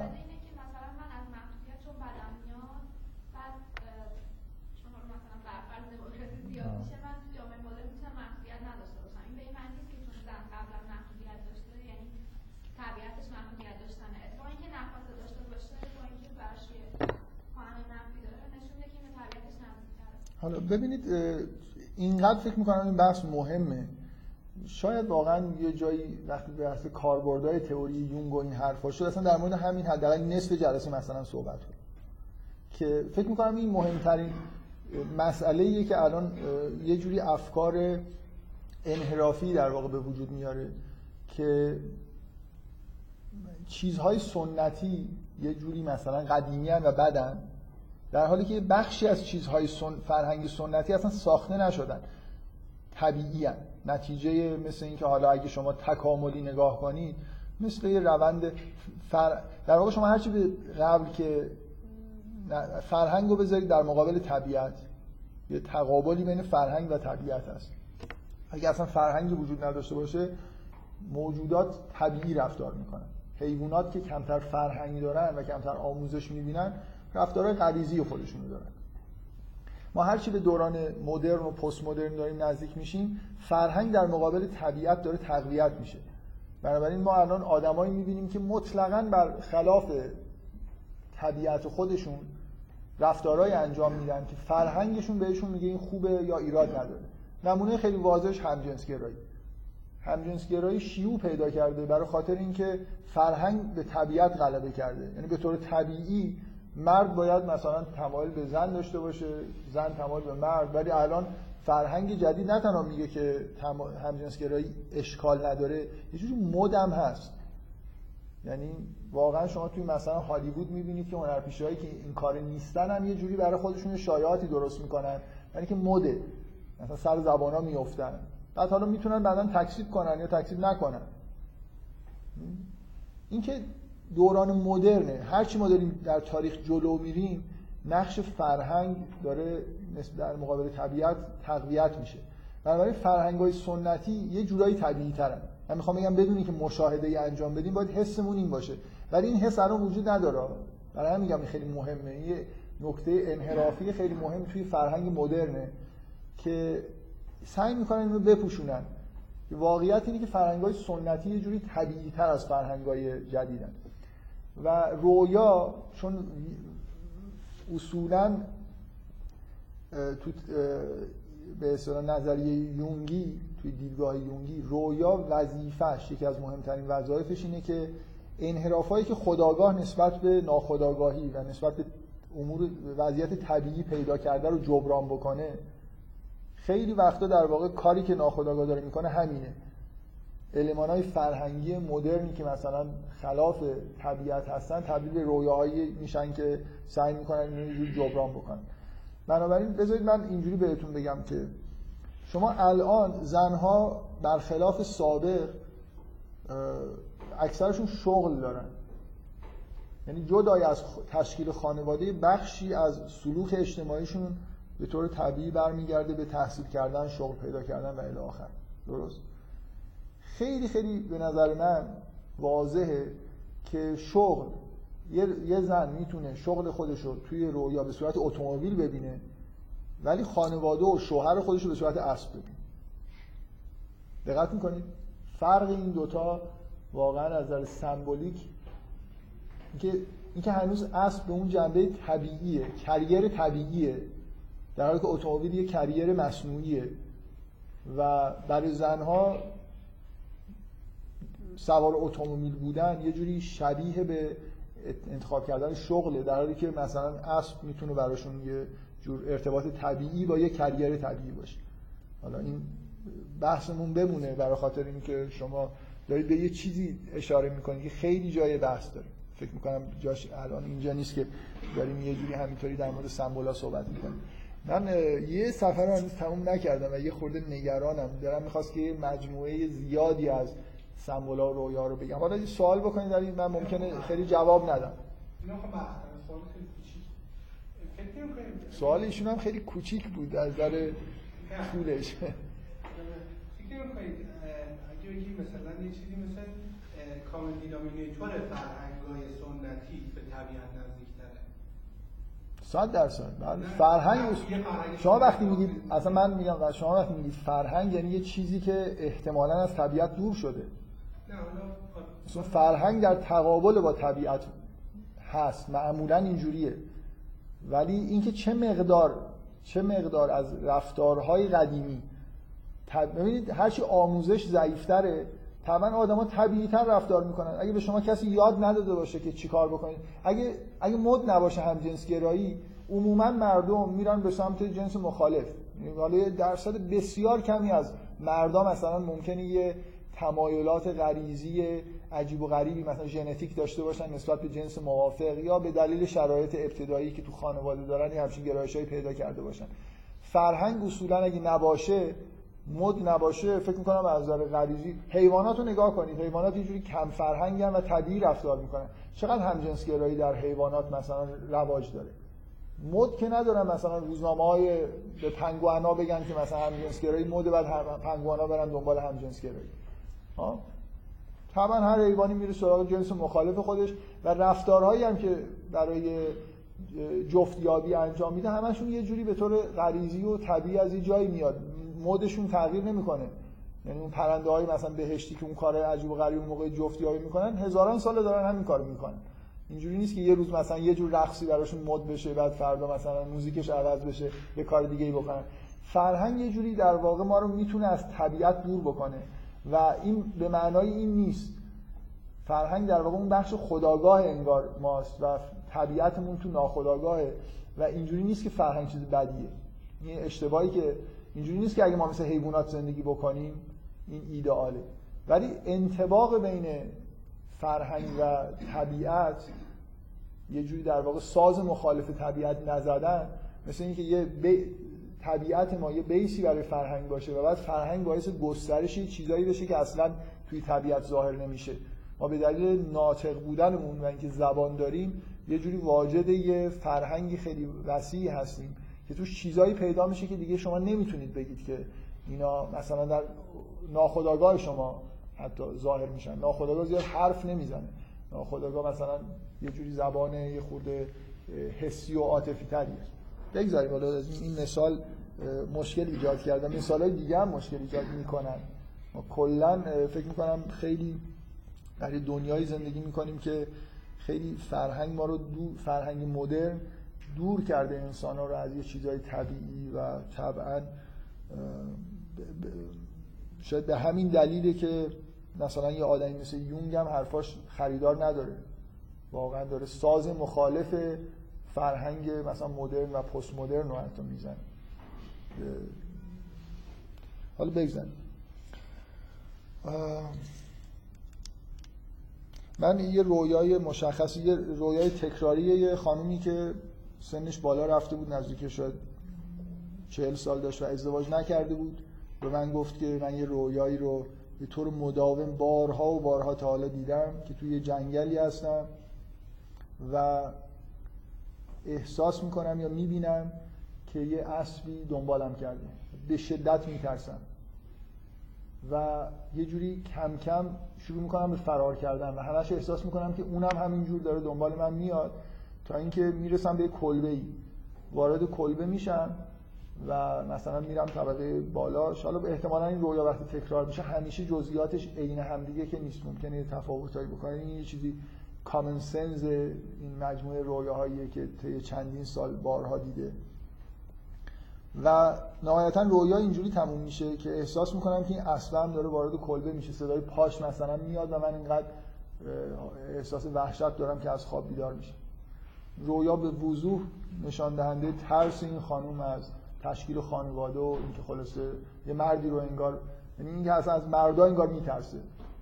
وقتی یه مردی سراغش میاد این حس ترس و فرار داره و در حالی که کلبه به وضوح کلبه یه سمبل تکراری خانواده است. شما اگه خودتون رو توی کلبه ببینید همراه یه نفر دیگه اینا به طور طبیعی می‌تونه اشاره به زندگی خانوادگی بکنه که یه جور حس صمیمیت هم توی کلبه هست. ممکنه خونه کلا اشاره به خانواده می‌کنه. شما اگه توی خوابتون مثلا ببینید که خونه ای که توش دارید زندگی می‌کنید ترک برداشته و داره ویران میشه یه جوری به طور خیلی واضح این رویا می‌تونه اشاره بکنه به اینکه خانوادهتون دچار یه جور اختلاف داره میشه و بنابراین خونه کلا یکی از سمبولایی که می‌تونه به خانواده اشاره بکنه. کلبه خونه کوچیک خود جمع جور خصوصی تره که یه حس عاطفی و معنوی شدیدتری داره. هر حال این رویا رویای عجیبیه دیگه. آها مهم اینه که این خانم که رویا رو تعریف می‌کنه. میگه همیشه تو رویا و بعد از رویا احساسم اینه که آخه من چرا میترسم؟ اینکه اصلا که ترس نداره. حتی توی رویام حس این که غیر منطقی من چرا دارم از این اسب فرار می‌کنم؟ واقعا آدم اسب ببینه که فرار نمی‌کنه. شیر که نیست مثلا قرار نیست آدمو گاز بگیره. نهایتش اینه که اینجا یه چیز آنورمالی اینجا وجود داره. اونم ترس از یه اسب.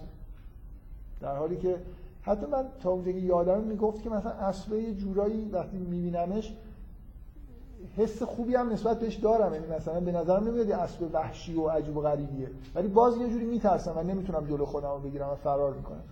فکر می‌کنم همه زنایی که تا مثلا مدت طولانی ازدواج نمی‌کنن خب معمولا دچار یه جور ترسای مبهمی نسبت به ازدواج نسبت به مرد نسبت به زندگی زناشویی هستن که حالا می‌تونه توی زندگی خانوادگی خودشون یا یه چیزای دیگه ای ریشه داشته باشه این این رویاییه که یه آدمی برای من تعریف کرده که اگه من نمی‌دونستم این آدم ازدواج نکردم فکر می‌کنم می‌تونستم به این نتیجه ولی خب میشناختمش از قبل می‌دونستم که مثلا به وضوح داره یه و ببینید تکراری بودن این رویا دلیلش اینه که این به یه مشکلی تو زندگی این آدم اشاره می‌کنه که حل نمیشه. یعنی شاید هر باری که یه مردی سراغش میومده و بازی مثلا اینجوری فرار می‌کرده این رویا رو می‌دیده. و چون نمیف... و چون مشکل خودش رو حل نمی‌کنه این رویا هی داره تکرار میشه. به طور مداوم. اینکه رویاهای تکراری معمولا به یه نقطه ضعفای خیلی عمیق روانی که اختلال ایجاد کردن توی زندگی اشاره می‌کنن نمونه خوبش هم این رویاست. که من می‌دونم که این خانم ازدواج کرده و خیلی کنجکاوم که بپرسم ببینم. دیگه می‌تونم قسم بخورم که دیگه این خوابو نمی‌بینم. حالا مگر اینکه تو زندگی خانوادگیش هم همچنان در حال فرار کردن توی اتاقای مثلا خونه داره فرار خب.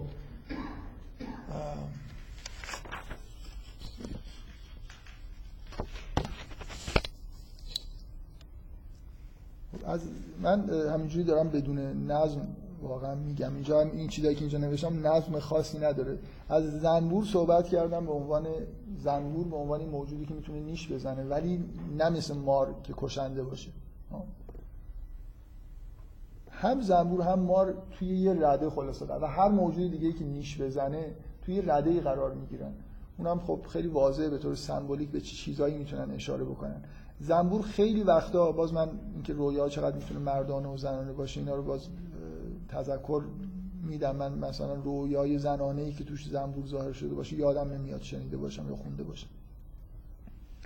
مثلا شکست های عشقی تو زندگی مردا به صورت چیز ظاهر میشه. به صورت گزیده شدن توسط زنبور یا احتمال گزیده شدن توسط زنبور. می‌تونه ظاهر بشه. مخصوصا وقتی زنبور یه دونه است. اگه یه گروه زنبور به شما حمله بکنه یه جوری بعیده که مربوط به رابطه خصوصیتون با یه ماجرای خاص باشه. خب شباهتش واضحه دیگه یعنی تمثیل تمثیل خیلی واضحی به نظر میاد وقتی هم یه همچین اتفاقی یه همچین تمثیلی ظاهر میشه یا در خط در معرض یه همچین خطری هستی. مثلا یه علاقه داره در شما ایجاد میشه. یه دلبستگی که لزوما یه دلبستگی عاشقانه و رابطه مرد زن نیست. می‌تونه یه جور چیز دیگه هم باشه. ولی متداول ترین حالتش روابط عاطفی بین مرد و زن. ممکنه شما دارید وارد یه ماجرایی میشید که این مطمئنا شکست می‌خوره و بعدا گزیده میشید توسط ماجرا. و در, در واقع یه جوری می‌تونه حالت پیشگویانه داشته باشه که وقتی شما رابطه رو شروع کردید که واضح سرانجامی نداره. شما نمی‌فهمید معمولا اگه وارد همچین رابطه شده باشید ولی می‌تونه توسط ناخودآگاه همچین detect بشه و گزارش بشه. توی دیسیپلین یونگی هستیم و تو همچین دیدگاهی اصولا رویا به طور غالب حالتهای پیشگویانه داره و اطلاعات درست و مفید در مورد اتفاقاتی که در آینده نزدیکی به وقوع میپیوندن. شما ممکنه واضحه که این مثلا یه علاقه پیدا کردی به جایی نمی‌رسه. نمی‌فهمید دیگه. ولی مثلا اگه با یه آدم عاقلی هم مشورت بکنید می‌تونه برای شما توضیح خیلی ساده ای بده که خب معلوم این رابطه به جایی نمی‌رسه. اینجور چیزایی که حسش وجود داره ولی شما به نوعی به دلیل مثلا ویژگی روانی خاصی که تو اون لحظه دارید یا فرهنگ خاصی که دارید نمی‌بینید یه واقعیتی رو. ولی ناخودآگاه این چیزا رو detect می‌کنه. حقایق واضحی که وجود دارن. مثل اینکه information ش در درون شما می‌رسه و تحلیل میشه و در اختیارتون قرار می‌گیره.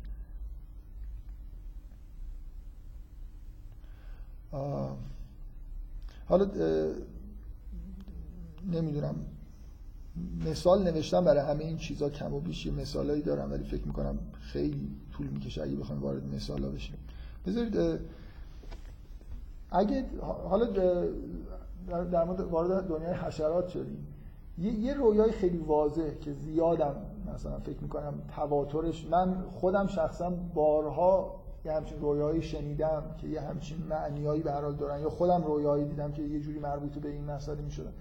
گروه مثلا حشراتی که مزاحم هستن معمولا اشاره می‌کنن به به یه جور ناراحتی هایی که چیزهایی که اعصاب آدم خورد می‌کنه. شما وقتی وارد یه وضعیت هایی میشید که تحت فشارهای عصبی قرار می‌گیرید. رویاهایی می‌بینید مربوط مثلا یه ابری از پشه ها که داره به سمتتون میاد یه گروهی از مورچه ها که مثلا بهتون دارن نزدیک میشن یا حتی روی بدنتون دارن راه میرن. برای خاطر اینکه خیلی ناراحتی های عصبی که کلا چیزهایی که سیستم های سیستم اعصاب تحت تاثیر قرار میده به این حمله حشرات ریز واقعا شبیه. آدم حتی وقتی مورد اعصابش خورده یه بدنش مثلا مورمور میشه. این واژه مورمور رو هم حتی ما داریم. مثل اینکه مورچه داره توی بدن آدم راه میره. بنابراین بذار من یه باز رویایی از خودم که دیگه اینقدر واضحه که من وقتی از خواب بیدار شدم خندم گرفت چه تمثیل واضح. من این موقعی بود که دیگه خیلی آشنا شده بودم با سمبولیسم رویا و گاهی واقعا همین الان هم از خواب که بیدار میشم بلافاصله مثلا معنی رویا برام آشناست توی دوره‌ای که فشار کاری خیلی خیلی زیادی بود شاید مثلا 10 15 روز و خیلی بدخواب شده بودم و طبعا حالا شاید متوجه نبودم ولی یه جوری به اعصاب من فشار اومده بود. یه شب برای اینکه دیگه اصلا خوابم به هم خورده بود. نمی‌تونستم شب و سر وقت بخوابم. یه جوری می‌رفتم توی رخت خواب خوابم نمی‌برد. بعضی که برگشتم تهران و می‌خواستم زندگی عادی می شروع کنم تصمیم گرفتم که یه شب قرص خواباور بخورم که حتما بخوابم. که دیگه این سیکل خوابم درست بشه مثلا سر وقت ساعت ده شب بخوابم مثلا صبح زود پاشم اون بعد زیاد به جای اینکه مطمئن میشم یکی دو تا قرص خواباور خوردم شب خواب دیدم که توی اتاق خوابیدم همون جایی که واقعا خوابیده بودم. خیلی پشه توی چیز هست. پشه توی فضای اتاق بود که مزاحمم بود. من خیلی حشره کش زدم. طوری که این حشره کش خودم رو اذیت کرده رویام اینجوری بود که اینقدر این حشره کش مثلا زیاد زدم که مثلا این از اون پشه ها یه از خواب بیدار شدم. واقعا چه تذکر جالبی دریافت کردم که با مثل اینکه اون قرصای خواباور به معنای خیلی واضحی شبیه حشره کشن دیگه. اونو زیادی مصرف کردم که خودش بدتر از اون حشراتیه که مثلا اونجا وجود داره. و اینو برای کسایی خوب نقل بکنم که راحت قرص خواباور اینجور چیزا می‌خورن. بعضی الان واقعا یکی از عادتهای عجیب مردم اینه که کلا خیلی راحت قرص می‌خورن.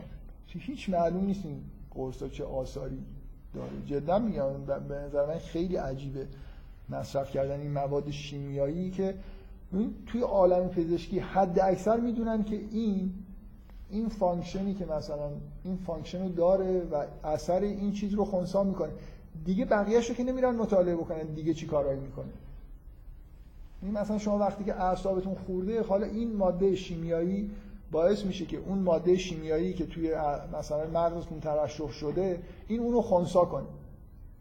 حالا مثلا 100 سال دیگه که میاد میگه آها اونو که خونسا می‌کرد چی مثلا فرض اون قسمت مغز رو هم میسوزون ما فقط می‌دونیم که موقعی که مثلا فلان بیماری پیش میاد این یون ها مثلا تعادلشون به هم خورده. بعد میرن یه چیزی درست می‌کنن که تعادل اون یون ها رو برمیگردن ولی مطالعات می‌تونه ادامه پیدا بکنه. هزار تا کار دیگه هم ممکنه اون قرص بکنه. برای یه جوری من کلا نسبت به مصرف مواد شیمیایی خیلی چیزم احساس خوبی ندارم. این رویا رو به هر نقل کردم برای اینکه مصرف مواد شیمیایی یه جوری مثل استفاده کردن از حشره کشه. حالا حداقل چیزایی که قرصایی که مربوط به اعصاب و خواب آور و اینجور چیزا میشن. و همون قدری که اون پشه ها اذیت می‌کنه به عنوان دشمنای طبیعی اینا خودشون دشمنای غیر طبیعی ما هستن. یعنی اگه زیاد مصرف کنید یا نابجا مصرف بکنید می‌تونن مضر باشه. فقط مورچه و نمی‌دونم پشه و اینا نیست. کلا همه تعداد زیاد حشرات یعنی گروه حشرات می‌تونه نشان دهنده حتی اگه احساس ترس زیاد باشه یا یه جور خطرناکی باشن می‌تونه نشان دهنده مثلا یه حمله عصبی غریب الوقوع باشه.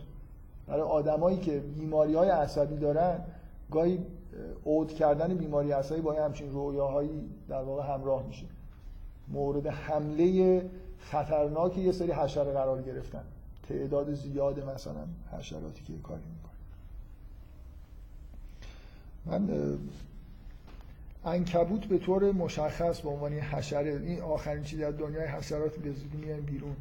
انکبوت همونطوری که اسب یه معنای خاصی توی چیز داره توی رویای زنها می‌تونه داشته باشه. انکبوت توی رویای مردا یه جور اشاره به زن به یه معنای خیلی بده. یعنی مثلا انکبوت به معنای اشاره به زن از اون جهتی که زن می‌تونه یه مرد رو اسیر بکنه و تار بده. شباهت انکبوت به زن اینه که زنها زنهایی که زنهای انکبوتی هستن همه زنها ویژگی انکبوتی شدیدی ممکنه نداشته باشن ولی به هر حال استعداد انکبوت شدن دارن. من واقعا برای خنده این حرفا رو نمی‌زنم برای من خیلی حرفای طبیعی و راحت. الان مراتب ظهور زن در رویای مردا رو میگم که خجالت بکشید. ظاهرا مردای جلسه دارن میخندن. خب انکبوت ببینید شباهت انکبوت به زن. اصولا زن انکبوتی یه چهره اساتیریه. و دقیقا در دنیای مدرن که مثلا یه چیزی مثل اسپایدرمن هم به وجود اومده. مثلا شما وقتی که شما در اساتیر مرد انکبوتی ندارید.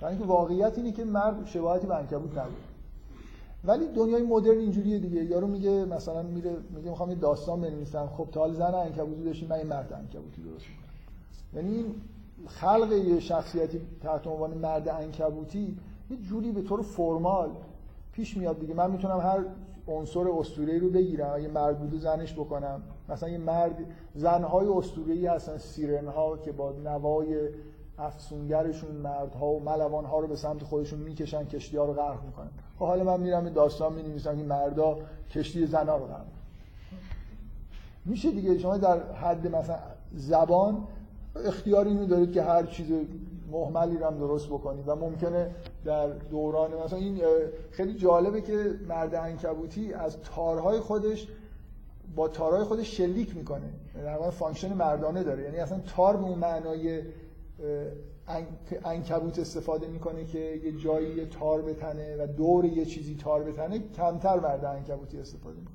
یعنی خود به خود خلاف اون نظمی که در ناخودآگاه ما هست وقتی مرد شد function های در و دیوار فقط تاب می‌خوره با تارش و با شلیک می‌کنه و حالا من کارتونش که بچه بودم زیاد نگاه می‌کردم. اخیرا این فیلمش هم که تلویزیون چند بار پخش کرده. فکر می‌کنم function های چرا انکبوت به زن شبیه؟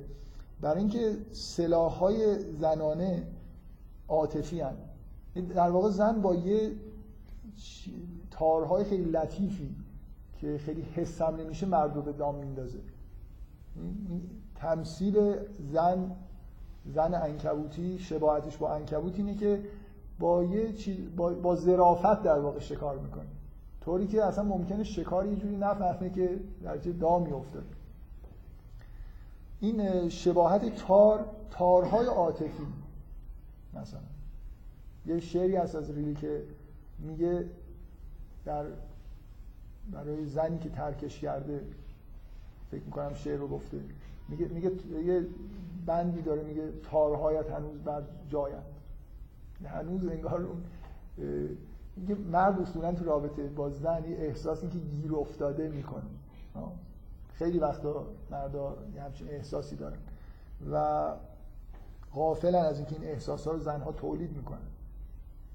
و اینطوری نیست که این تارای عاطفی همینجوری به وجود اومده باشه. زن اصولا این استعداد داره که از عواطف استفاده بکنه و عاطفه رو تبدیل به دام بکنه که جنبه منفی وجود یه یعنی زن می‌تونه اینجوری در واقع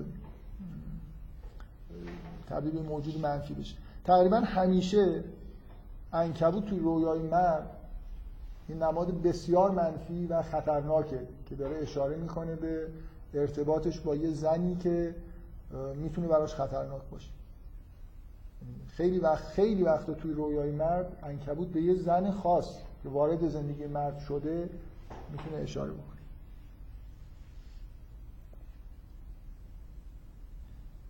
یه مقدار وحشتناکتر از انکبوت هشت پاست که می‌تونه تو رویای مرد اشاره به گرفتار شدن در یه چیز بکنه در مثلا چنگال یه زن نیرومند که معمولا می‌تونه مادر باشه بکنه. من خیلی حرفایی می‌زنم معمولا تو فرهنگ ما به مادر فقط به عنوان موجود مقدس اشاره میشه ولی فکر کنم در روانکاوی اصولا مادر همونقدر که مقدسه می‌تونه خطرناک هم باشه. در واقع تو رویای یه مرد هشت پا اگه ظاهر بشه به عنوان موجود خطرناک خیلی وقتا اشاره به مادر سلطگره که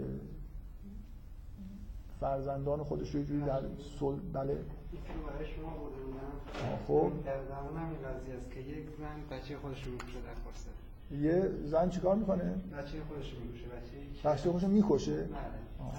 اینقدر تو ادبیات غربی و کلا این ماجرای این حرمت های بین این اتفاق خوبی نیفتاده که حرمت های بین فرزندان و پدر و مادر شکسته شده. مثلا کلا خانواده یه جوری اصلا پاشیده. تحت تاثیر اینکه اتومبیل به وجود اومده دیگه. شغل زندگی شغلی اونقدر گسترش پیدا کرده که اصولا خانواده نمی‌تونه خیلی دوام داشته باشه. هر کسی در واقع همه جامعه کاپیتالیستی انسان ها رو می‌بره به سمت اینکه هر کسی یه واحد کاری مستقل باشه.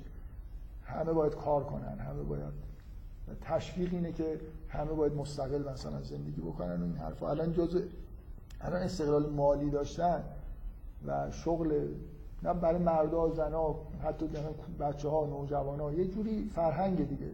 که اگه زنی از نظر مالی مثلا به خانواده خودش متکی باشه موجود چیزیه. موجودیه که موجود مهمنیه خود. این برای توی ادبیات قرن بیستم هنر قرن توی غرب خیلی اشاره به روابط مضر و مخرب خانوادگی زیاده. نمونه واضح اقراق شده وحشتناکش برگمان. اصلا تقریبا میشه گفت که سینمای برگمان همش همینه یعنی روابط ناسالم پدر و مادر با فرزندان یا خواهر برادر بزرگتر با خواهر برادر کوچکتر و آسیبایی که آدما توی روابط خانوادگی ناسالم می‌بینن. این توی شرق فکر کردن به جنبه های منفی خانواده تابوه. تحریم شده است. این واقعا طرف احساس بدی بهش دست میده. اگر من فکر می‌کنم همه آدمای شرقی از دیدن سراحت مثلا برگمان توی تحلیل کردن روابطش با پدر مادرش شوکه میشن. این چه موجود شیطانیه که یه همچین چیزی رو اصلا داره مطرح می‌کنه. یه فیلمی داره برگمان من توصیه می‌کنم. ببینید شاید شوکه بشید بد نیست. به اسم سونات پاییزی. فیلم فوق العاده قدرتمندی از نظر سینمایی.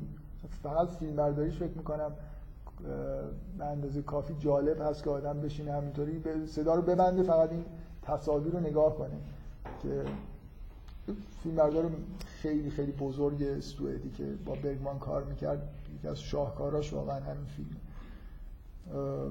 شما چهره مادر رو هشت پا وقتی که میگین و چهره مادر اون فیلم رو و اینکه روشن میشه که در گذشته چی کارا کرده و چه مقدار فرزندهای خودش رو تخریب کرده تو این فیلم می‌بینید. و فیلم وحشتناکه الان فکرشم می‌کنم. برای خود من این فیلم یه شک بوده. مثلا دیدنش توی یکی از جشنواره های فجر نمایشش دادن و واقعا هم دیدنش توی سینما به دلیل اینکه فیلم برداری فوق العاده ای داره تجربه جالبیه و فیلم خیلی تاثیرگذار و خیلی وحشتناکی حالا من الان که اینو یه تلویزیون ایران من ندیدم ولی شنیدم. یه فیلم یه بار پخش کرد احتمالا فیلم ایتالیایی بوده. یه مادری پسرش به دختری علاقمند بود و خب مادر مادری که جنبه هشت پایی داشته باشه اصولا این پسرش می‌خواد در بره مثلا ازدواج بکنه یه جوری سعی می‌کنه جلوشو بگیره. همین این ما این روابط رو در ایران داریم مثلا این موضوع مادر شوهر و این احساسی که مادران نسبت به پسرهای خودشون و حتی دخترهای خودشون دارن که راحت مثلا نرن ازدواج نکنن و مثلا حس رقابتی که مادر با عروس پیدا می‌کنه و این حرفا که ما قیامت اینجا ولی پوشیده است دیگه. یعنی شما واقعا توی ادبیات و هنر ما نمی‌بینید یعنی وارد خداگاهی ذهن شرقی به راحتی نمیشه اینجور روابطی که جنبه های منفی زندگی خانوادگی توش هست. خلاصه این فیلم ایتالیایی من شنیدم خیلی به نظرم ایده جالبی داشت. چون ندیدم فیلمو نمی‌دونم چقدر این موضوع توی این فیلم اساسی بود. به هر حال این موضوع جالبش این بود که این مادره بعد اینکه این پسر عاشق دختری میشه و می‌خواد ازدواج بکنه یه اتفاقی میفته پسر میفته زندان. سالها پسر تو زندانه و مادر میره مرتب ملاقاتش هم میگه که وکیل مثلا وکیل گرفتم این کارا رو دارم می‌کنم به زودی مثلا فرار میشه میگه در این کارا رو نمی‌کنه. ترجیح میده که پسر تو زندان باشه. ولی چون فکر می‌کنه اگه بیاد بیرون ازدواج می‌کنه سالها پسر تو زندانه و این داره دروغ میگه بهش. و اون کارهایی که باید بکنه که این بیاد بیرون رو نمی‌کنه برای خاطر اینکه اینو در همون در واقع یه نماد خوبی از حبس کردن و همین حالت هشت ترجیح داده که پسرش زندانی باشه ولی ازدواج نکنه. فکر می‌کنه از دستش میره اگه ازدواج بکنه. چون چیزی که مادر بیشتر بهش توجه داره عواطف فرزنده خیلی وقت داره. اینکه توی زندان باشه ولی هنوز با هم رابطه عاطفی خوبی دارن ممکنه کفایت می‌کنه. اینکه عاشق یک کسی دیگه ای بشه و اینو فراموش بکنه و یک کسی دیگه در اولویت پیدا بکنه توی نظر عاطفی اونی که ممکنه مادر رو خیلی اذیت بکنه. حالا بگذاریم. خب این در مورد انکبوت من خوابای انکبوت زیاد شنیدم حقیقتش. خودم یه مورد یه خواب انکبوتی دیدم که همین معنی رو داشت و و مثلا توی شرایطی یه نفر برای من یه خواب یک سری خواب انکبوت دیده بود.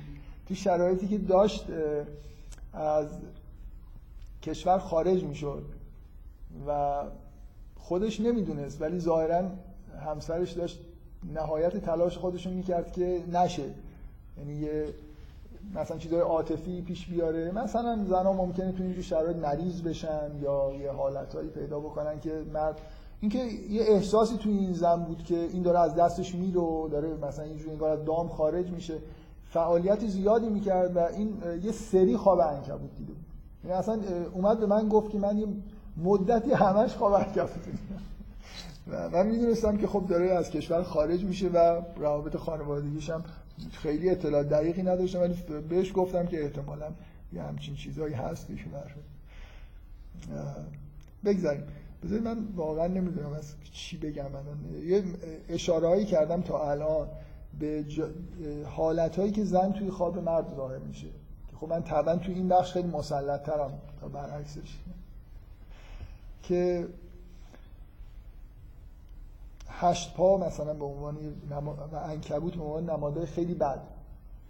جوری که اون حالتی که زن مرد رو اسیر خودش می‌کنه و در واقع یه جوری شکار می‌کنه. این انکبوت به یه دلیلی انکبوت شاید بدونید که یه ویژگی عجیب انکبوت اینه که بعضی از انواع انکبوت ماده ها نرا رو می‌خورن بعد از جفتگیری و خب این خیلی چیز دیگه خیلی وحشتناکه. یعنی انکبوت به عنوان یه جنسی که ماده توش انگار یه جوری غلبه داره و حتی نسبت به نر بغیر از اون شباهت های ظاهری دام شباهتی که تار انکبوت به تارای عاطفی داره.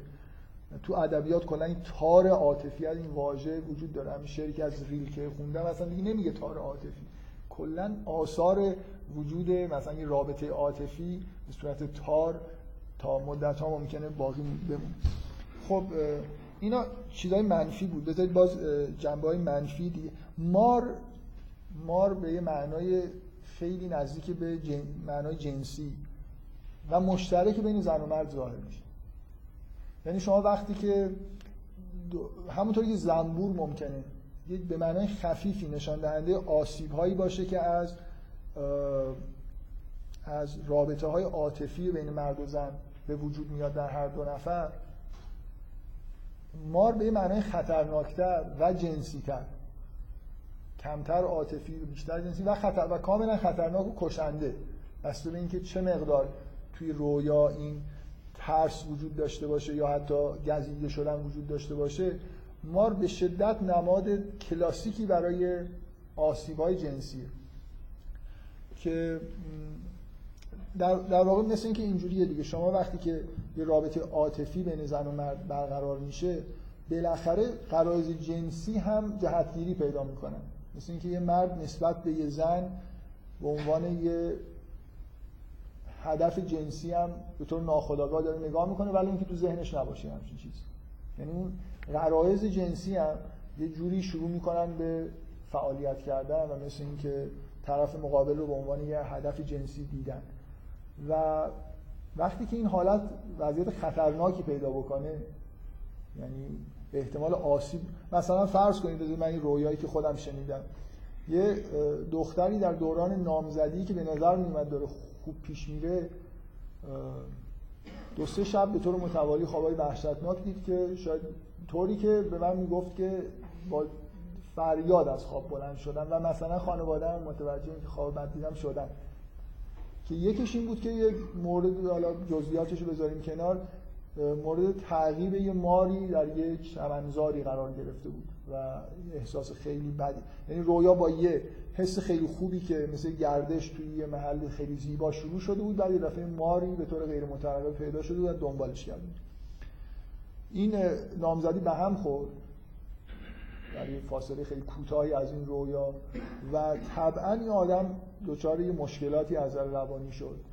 که یه بخشیش بنا به پیش بینی این رویا برمیگرده به اینکه انگار تمام غرایزش یه جوری آماده شده بودن برای مثلا ازدواج و وارد زندگی زنهای شویی شدن و یه دفعه این نیرویی که از درونش داشت بیرون میومد به داخل به طور مخربی منعکس شده دیگه. این فکر کنم برای هر انسانی اتفاق میفته با وجود اینکه خیلی شهرت داره که مار یه سمبل مردانه است نظر جنسی ولی توی رویای مردان به معنای به همین شکل ظاهر میشه. خطر. یونگ رویایی رو تعریف می‌کنه از باز به طور مشابه.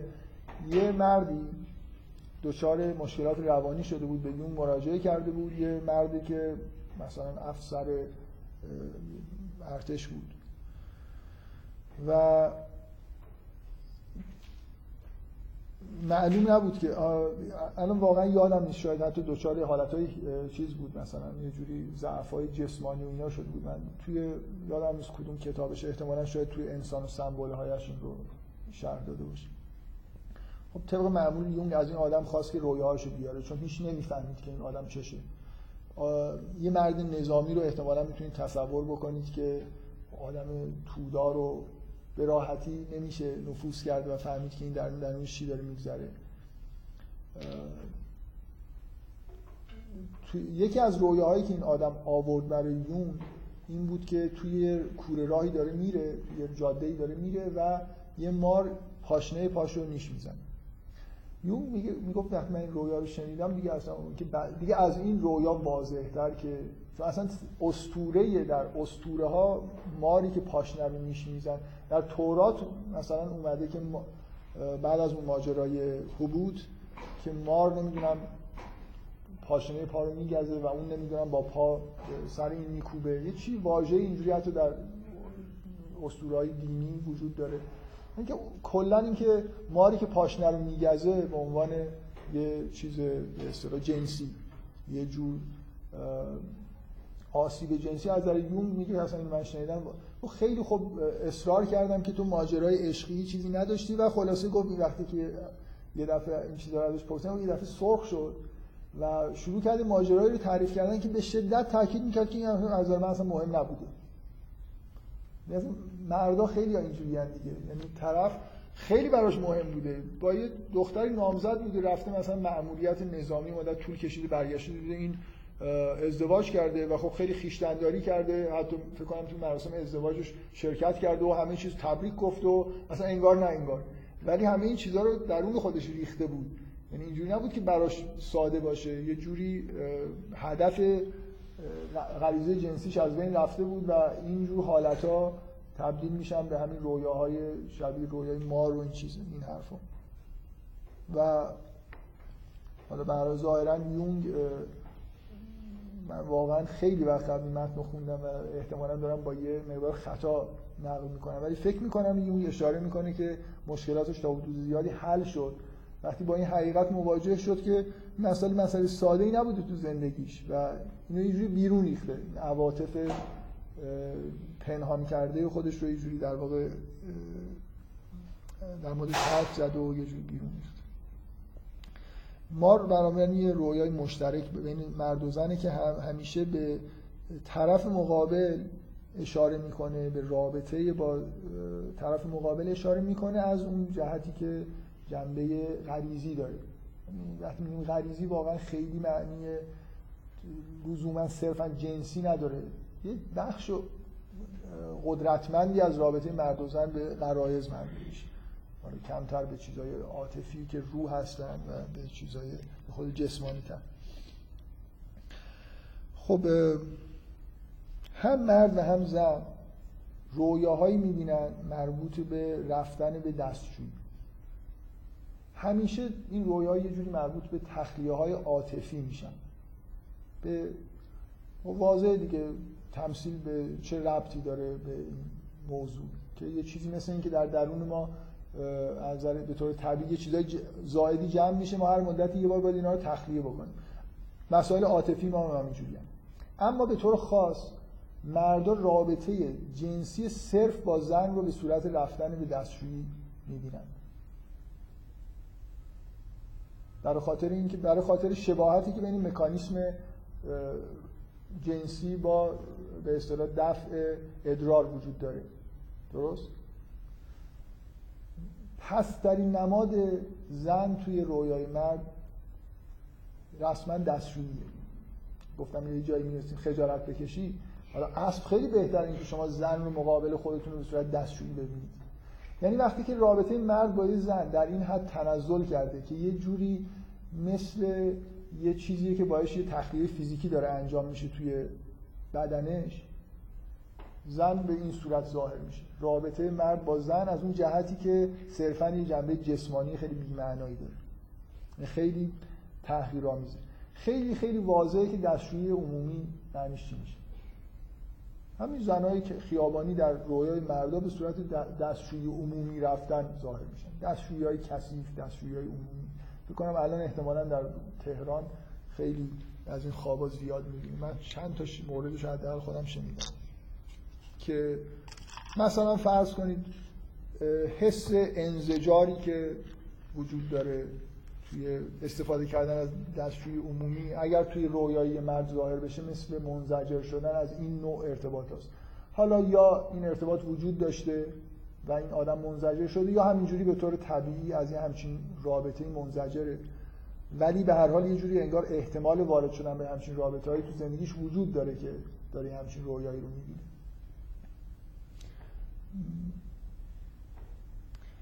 حتی رویای زن می‌تونه این معنا رو تو خودش داشته باشه.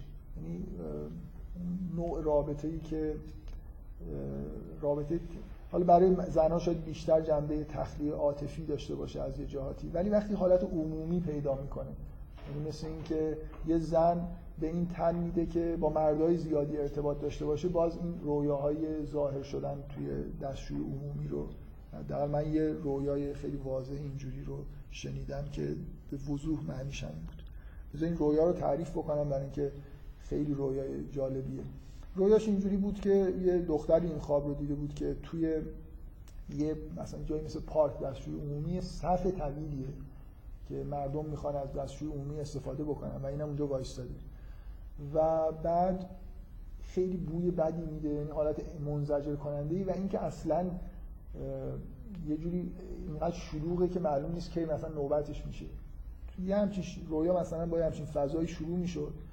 بعد این آدم حالا به دلیل شلوغی زیاد و حالت تعفنی که اونجا وجود داشت تصمیم می‌گرفت که اصلا دیگه منصرف بشه. ولی وقتی که داشت می‌رفت یه جایی دستشویی خلوت خالی تمیز هم می‌دید. ولی باز تصمیمش رو گرفته بود و احساس می‌کرد که اون بهتر بره خونه.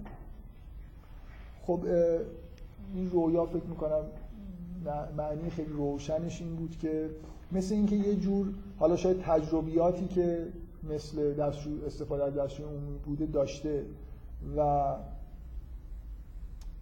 منزجر شده.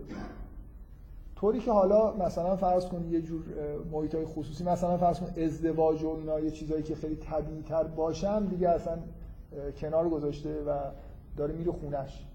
برگشتن به خونه یه جوری تو این رویا مثل اینکه تو همون وضعیت تجرد باقی موندن.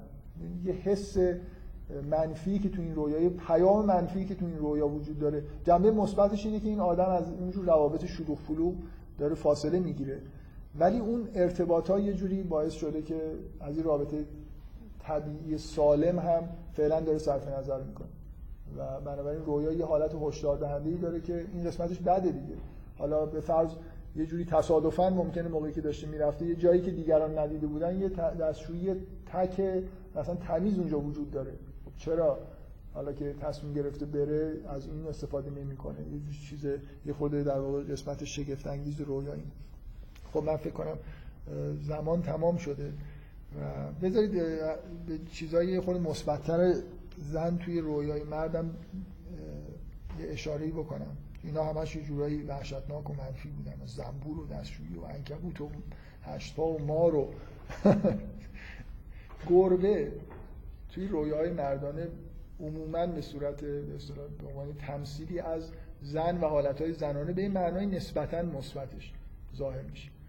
چه چیزای مثبتی توی چه چیزای مشترکی بین گربه اصلا گربه اصولا گربه در مقابل سگ یه حالت مؤنث در همه افسانه ها و اساطیر و داستان ها و اینا داره دیگه. در رویا هم همین جوریه گربه ویژگی های زنانه ای داره.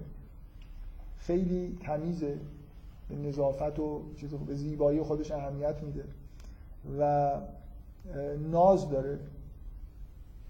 و اینا همه یه ویژوال من نمی‌خوام یه تشبیه بکنم از این گربه چه شباهت های زنها دارن. حس لاغل حس مردا به یه جنبه های از وجود زن شبیه احساسشون به گربه هاست. مثلا اینکه گربه موجودیه که خیلی مثلا بیشتر آدم احساس می‌کنه که میل داره نوازشش بکنه. ولی شما نسبت به مثلا فرض کنید چه می‌دونم نسبت به حالا شاید به دلیل اون کیفیت خاصی که پوست مثلا گربه داره. اون سگ رو کمتر نوازش می‌کنن تا مثلا گربه حالا من یه جایی من لیستی دیدم از شباهت های گربه و زن که در حال زن گربه ای در افسانه هامون داریم. می‌خواد شما یه مرد گربه ای هم درست بکنید. ولی واقعیت اینه که زن حالت گربه ای داره توی این داستان بتمن یه زن گربه ای وجود داره اگه اشتباه نکنم. که در اساطیر اصولا رابطه بین زن و گربه و همین زنهای گربه ای که یه جوری احساس ترس هم ممکنه منتقل بکنن زیاد هر گربه از اون جهت به اصطلاح خود ناز و ادا داشتن و یه جنبه های مثبت وجودش با زن و گربه با هم دیگه شباهت هایی دارن. و به همون معنی ها یعنی به همون جنبه های گربه ای وجود زن گربه توی رویای مرد ظاهر میشه. و من حالا نمی‌خوام رویای خیلی مشخص تعریف بکنم ولی می‌خوام اشاره بکنم برای اینکه این چیزها رو بعدا بیشتر بهش در واقع برمیخوریم که جنبه های فرهنگی به اصطلاح باستابای فرهنگی این جنبه های تمثیلی ناخودآگاه توی فرهنگ هاست. ما توی ببین گربه ناز و ادا در واقع بیشترین چیزی که توی گربه هست که با زن یه جوری سمبل سمبل زن میشه یه جوری ناز و ادا داشتن و نیاز مثلا به ناز و نوازش داشتن و این چیز هست من به شدت می‌خوام تاکید بکنم که این ضرب المثلی که گربه رو باید دم هجل کشت رو دقیقا به این معنا بگیرید که چیزی که در واقع به طور سنتی آموزش داده میشه به مردا که از همون اول یه کاری بکنید که زن دیگه ناز و ادا نداشته باشه براتون. یعنی اگه شده رفتار خشونت آمیزی هم داشته باشید قال قضیه رو مثلا بکنید و این حماقت محضه. برای اینکه اون ناز و ادای جنبه مهمی از رفتار زنان است. حالا اینکه مردا حوصله ندارن و نمی‌دونم مثلا این کارا رو خوششون نمیاد و این حرفا این زبان مثلا بسیار احمقانه ایه در زبان فارسی. که اون بخش در واقع این زبان مثلا نمیگم آگاهانه ساخته شده. که چرا حرف از این که گربه رو باید دم هجله کش؟ بعضیا فکر می‌کنن یعنی مثلا باید یه کاری بکنی که یه گربه رو بکشی یعنی طرف مثلا بفهمه تو فکر می‌کنم مثلا گربه رو جلوی زن بکشی مثلا دیگه چی میگن دیگه چیز بشه دیگه بترسه مثلا از تو. در حالی که واقعا حتی اگه کسایی که ضرور مسئله ساختن نمی‌دونستن چی دارن میگن این ضرور مثلا دقیقا همین رو داره میگه. مثل خیلی آثار هنری که کسی که درستش می‌کنه نمی‌دونه واقعا معنی عمیقش چیه. اونم اینه که به مردای سنتی تعلیم می‌دادن که این جنبه های گربه‌ای زنها رو که بخشی از وجودشونه و فکر می‌کنم با مردن این قسمت یه چیزی از وجود زن در واقع حذف میشه و یه چیزی از خانواده حذف میشه که نباید حذف بشه. ولی روابط سنتی این توصیه رو به مردم می‌کنه که اصلا اول این گربه این قسمت گربه ای رو در واقع از بین ببرن و این تفسیریه که من دارم می‌کنم از این ضرب المثل خیلی اطمینان دارم که واقعیتش اینه. یعنی اون چیزی که توی سنت این ضرب بیرون اومده همینه. عکس عمل منفی مرد سنتی نسبت به اون بخش عاطفی ظریفی که بین یعنی واقعا رابطه مرد و زن به طور سنتی جوری توی جامعه ما خشن بوده و این ضرب المثل هم دقیقا باستاب اون خشونته اون چیزی که توی رابطه زن و مرد هست که خشونت رو تلطیف می‌کنه همون بخشیه که زن نقش گربه رو بازی می‌کنه. و مرد باید حوصله اینو داشته باشه که مثلا یه جوری ناز و اداهای زنانه رو در واقع نه تنها تحمل بکنه یه جوری عادت کنه و خوشش بیاد. حالا به هر حال تو سنت ما اینجور چیزا در واقع توسط یه همچین ضرب المثلایی و رفتارهایی که می‌بینید نفی شد. بنابراین گربه نماد بدی نیست برای زن. بعضی از زنها این وجه گربه خب خیلی غلبه داره. 99 یعنی درصد وجودشون تبدیل میشه به قسمت گربه ایشون ممکنه بخشای انکبوتیشون اینا ضعیفتر شده باشه. روباه کم نزدیک به همین جنبه های گربه ای همراه با خود مکروهیله زنانه باز می‌تونه نماد زن توی رویای مرد باشه. حالا به نظر میاد همش زنا توی رویای مردا خلاصه یه جورایی نزدیک به چیز منفی دارن ولی اینطوری نیست. بهترین نماد زن توی رویای مردانه پرنده است. پرنده هایی که یه جوری به دلیل زیبایی تأثیر گذار هستن. در واقع روح زنانه به اون معنای خیلی خیلی مثبتش می‌تونه به صورت پرنده ظاهر بشه تو رویای مرد. من این رویای خیلی خیلی جالبی دیدم که همیشه برای تو ذهنم هست برای خاطر اینکه باز رویایی بود که تقریبا بلافاصله وقتی بیدار شدم فهمیدم که معنی چیه. و در این حال متن جالبی داشت. توی یه جلسه ای که خیلی از این حرفای چیز زده بودم حرفایی که یه جوری به نفع زنها مثلا که فکر می‌کنم اصولا فرهنگ بشری اصولا مرد سالارانه بوده و برخلاف تصور عمومی روز به روزم بدتر شده و الان ما در یه وحشتناکترین وضعیت به سر می‌بریم برای خاطر اینکه مرد سالاری خیلی عمیق شده. یعنی تمام اون جنبه های واقعا زنانه اونقدر تحقیر شدن که زنا نفی می‌کنن اصلا که ما همچین جنبه داریم. کلا ما کارمون به جایی رسیده که زن جایی زنانگی جایی توی فرهنگ دیگه نداره. زن باید تا جایی ممکن شبیه مرد رفتار بکنه که حرمت مثلا چیزی باید کار کنه مثل یه کارگر. و همه چیزهایی که از مرد درخواست می شده به طور سنتی از مرد زنم درخواست میشه و زنان یه جورایی وارد این هیته شدن که زنانگی خودشون نفی بکنن. این وحشتناکترین جنبه مرد سالاری اینه که زن ویژگی های زنانه خودش رو دور بریزه سعی کنه بگه من این ویژگی رو ندارم. و من مثل مرد مثلا هستم. یعنی اصلا اصلا این ادعاهای جدیدی که زنا تمام تلاششون میگن ما مثل مرد هستیم نه تنها جالب نیست وحشتناکه. یعنی چی آخه؟ زن به طور طبیعی باید بگه من با مرد فرق دارم و خیلی خوبم. ویژگی های زنانه ای دارم. این ویژگی خیلی جالبه از این حرفا من کلا زیاد می‌زنم چون چند چیز که من دوران مدرن حساسیت دارم نسبت بهش که یکیش کاپیتالیسم یکیش هم مرد سالاریه. فکر می‌کنم اینا انحرافای مهم فرهنگ بشری بعد از این جلسه که از این حرفا زده بودم یه رویایی دیدم که حالا بگم لازم نیست توصیف بکنم که توش یه, یه جایی منتظر مثلا این بودم که این ماشینی بیاد سوار ماشینی بشم. و تقریبا یه جوری مثل حالت هومه شهر و اینا بشینه خیلی تو متن رویا این چیزا به نظر من مهم نبود. یه پرنده ای شبیه تاووس شاید بزرگتر از تاووس مثلا اینکه دوم خیلی قشنگی داشته باشه ولی سر و گردنش که تو رویا خیلی مثلا به وضوح مشخص بود شبیه مثلا یه پرنده خیلی زیبا با رنگای خیلی خیلی متنوع براق با یه تاج خیلی قشنگ. که توی رویا من می‌دونستم که این یه زنیه که میشناسمش. دقت می‌کنید این چیزا پیش میاد دیگه. چطور؟ توی رویا من می‌دونم این پرنده همون آدمیه که من می‌شناسم مثلا. اومد جلو جلوی من خیلی با آرامش. به من گفت که گفت ولی تو حاضری زن باشی خودت. مثلا اینجور از زنها و زنانگی اینا تعریف می‌کنی خودت حاضر هستی زن باشی. و بعد قسمت بعدی رویا این بود من داشتم این ماجرای عجیب و خود خنده‌دار رو که یه پرنده اومده همچی حرف من زده رو برای یه در دانشجوهای خودم که تو همون جلسات بودن تعریف می‌کنم. که این اومده و من گفته و واقعا توی رویا احساس من این بود که نه. من با وجودی که این حرفا رو می‌زنم ولی دنیا یه جوریه که حاضر نبودم زن باشم.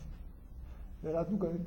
به نظر من این رویا خیلی جالبی بود که توش زنانگی به معنای خیلی مثبتش به صورت یه پرنده خیلی زیبا. پرنده از جهت زیباییش از جهت از اون جهتی که زن مثلا نمادی از زیبایی برای مرد و کلا روح زن در واقع یه جوری این شکلی ظاهر میشه توی رویا. پرنده به طور طبیعی می‌تونه اشاره به قوه خیال باشه. به دلیل وقتی روی پروازش اصلا این پرنده که توی رویای من اصلا حرفی داشت راه می‌رفت رو زمین و مثلا پروازش نبود. وقتی پرنده به صورت موجودی که آزاده و پرواز می‌کنه ظاهر میشه و رو زیباییش تاکید نیست نشان دهنده قوه خیال می‌تونه باشه به دلیل شباهتی که بین آزادی تخیل و آزادی پرواز وجود داره. فکر کنم تو ادبیات ما هزاران بار اینجور تشبیه های مثلا فرض کنید آزادی پرنده خیال اینا همه با هم دیگه رابطه خیلی مشخصه. خوبی دارن. این بنابراین پرنده نماد خیلی خیلی خوب برای زن توی رویاست. اگه یه شخصی رو که می‌شناسید به صورت پرنده تو رویاتون ظاهر شد دارم به پسرای کلاس توصیه می‌کنم این حتما دنبالش رو بگیرید. برای خاطر اینکه تصادفا این اتفاق نمیفته یعنی تو روح اون زن یه زیبایی وجود داره. یه پرنده ای توش زندگی می‌کنه که اینجوری ظاهر شد. اگه با یه دختری آشنا شدید شب خواب عنکبوت دیدید فرار کنید و اگر خواب پرنده دیدید و یه جوری مثلا پرنده به این زن مربوط می‌شد باید این احساس مثبت رو داشته باشید که با یه موجود خوبی دارید آشنا میشید و بذار یه نماد دیگه ای که باز به یه جهاتی جنبه مثبت داره اشاره بکنم و جلسه رو تموم بکنم در حالی که فکر کنم دو صفحه بیشتر صحبت نکردم در حالی که 7 صفحه نوشته بودم. فکر کنم کلا فرایند طولانیه. به جایم نمی‌رسه. من فقط یه جوری می‌خوام فضای مثلا استفاده از سمبل توی رویا روی خود روشن بکنم. براتون به امید اینکه کنجکاو بشید این کتابا رو بخونید. دو سه کتابی که معرفی کردم. و به رویاهای خودتون دقت بکنید و سعی بکنید که یه جوری از رویاهای خودتون کم کم یاد بگیرید که سمبولا رو معنی کنیم یه م... تمثیل دیگه ای برای زن توی رویای مرد که جنبه مثبتی داره باز دیدن زن به صورت مزرعه است. دقیقا اشاره می‌کنه به اون جنبه ای که مرد به بلوغی رسیده از نظر روانی که می‌فهمه که رابطه با زن فقط مثلا فرض کنید زیبایی و نمی‌دونم رابطه رابطه باروری وجود داره. این حسی که تو مردا تو سنین خود بالاتر به وجود میاد. شاید بعد از اینکه اولین بچهشون متولد میشه انگار رابطه مرد با زن یه جنبه بسیار مهمش مسئله بارور کردنه. اینکه موجود جدیدی اصلا خلق میشه. رابطه عاشقانه اینجوری وارد مراحل جدیدی میشه. این که این حس مردانه به وجود میاد که به اصطلاح زن می‌تونه در واقع توسط مرد بارور بشه و بنابراین اه، رویاهایی که حالت انجام دادن مثلا فقط بذر پاشیدن کشاورزی و مزرعه و این چیزا توش هست یه جوری مربوط به احساسای مردانه نسبت به زن میشه که به این جنبه داره اشاره می‌کنه.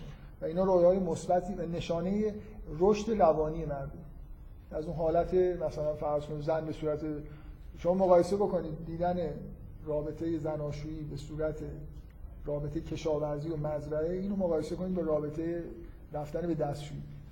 اینکه سطح این از یه لول بالاتری از درک عمیق رابطه بین مرد و زن توش هست که خیلی از مردا بعد از اینکه چند تا بچه هم شاید به دنیا میارن به این احساس نمی‌رسن باز. یعنی از روانی اون حس مردانه ای که در یه مرد باید باشه که رابطش با زن یه همچین وجهی هم داره خلقت توش هست. به وجود اومدن یه انسان جدید توش هست. این رو به اصطلاح درشون رشد نمی‌کنه. بنابراین یه لول نسبتا سطح بالای احساس جنسی مرد رسیدن به حس پدرانه و حس به اصطلاح بارورسازی که حالا فکر کنم در دوران مدرن تقریبا مردا اصلا به این چیزا نمی‌رسن. برای اینکه اصلا رابطه مرد و زن از حالت تشکیل خانواده و اینا کاملا جدا. اصلا رابطه مرد و زن کم کم داره به انتهاش می‌رسه. رابطه مرد با مرد مرد مورد علاقه خودش رو نمی‌تونه به صورت مزرعه ببینه چی اونجا قراره بحث. خب باید بگذاریم. حال من زیاد چیزی نتونستم بگم ولی فکر می‌کنم بد نیست که این جلسات رو یه جلسه دیگه حداقل ادامه بدم این نحوه برخورد با مسئله رو. تا برسیم به اصلا ماجرا از اینجا شروع شد که من در توضیح مفهوم archetype نظر یونگ موندم. برای خاطر اینکه فکر کردم اصلا نمی‌تونم توضیح بدم که چرا لازمه به همچین چیزی معتقد باشیم. و امیدوارم مثلا جلسه آینده که تموم بشه بتونیم از جلسه بعد یه جوری این حس ایجاد بشه که اینجا واقعا چیزهایی وجود داره که یونگ اسمشون رو می‌ذاره archetype و اینا تو رویاها نقش بازی. بسیار. اسم این کتابا رو من قبلا فکر کنم گفتم. یکیش اسمش اه، فرهنگ. ده هزار تعبیر خواب. از یه خانمی به اسم پاملا بال. یه کتاب که خیلی ازش صحبت کردم. رویا و تعبیر رویا از یه نویسنده به اسم آپلی. و اینم یه کتاب خورده قدیمیتر و احتمالا کمیابتر به اسم فرهنگ تعبیر خواب از یه نفر به اسم تام چتویند که کتاب خیلی خوبی اگه پیدا کردید من اینو توصیه می‌کنم که خیلی کتاب بی‌نظمیه. همینطوری الفبایی فکر کنم حتی. ترتیب داده. در حالی که این کتاب از همه منظمتر بخش سمبولاش که موضوعی حیوانات و گیاها و اینا رو مثلا جدا کرده و در موردش صحبت می‌کنه. اینم الفباییه ولی خب خیلی مفصل. تعداد نمادش زیاد. این از همه در دسترس تره من فکر می‌کنم انتشارات دفعه قبل همراهم نبود فکر کنم. انت- کتابسرای تندیس که خیابان ولیعصر نرسیده نرسیده به استاد متحری تقریبا مطمئنم که کتابو هنوز داره خودش چاپ کرده و میفروشه. یادم تو بازار خیلی انگار پخش نکنه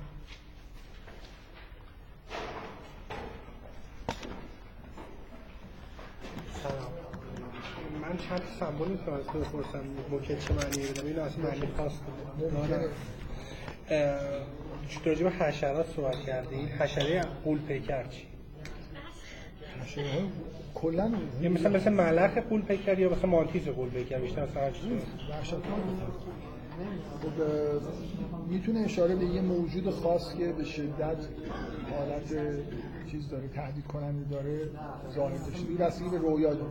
یه در موجود به شدت تهدید کننده هولاسا که باید ازش جوری فرار کرد. ممکنه موجود خاصی در جهان خارج نباشه ولی اشاره به یه جور رابطه مثلا مخرب باشه. در درون. اه، خیلی وقتا غول‌ها به متاسفانه والدین و افراد بزرگتر خانواده اشاره می‌کنن. برای خاطر اینکه اون موقعی که شما بچه بودید اینا غول بودن. و کلا خیلی وقتا غول مثلا به پدر می‌تونه اشاره بکنه به معنای بدش. معنای مخربی که می‌تونه تو زندگی داشته باشه. حالا تا رویا جزئیاتش نه، خودم فهمیدم. چیه.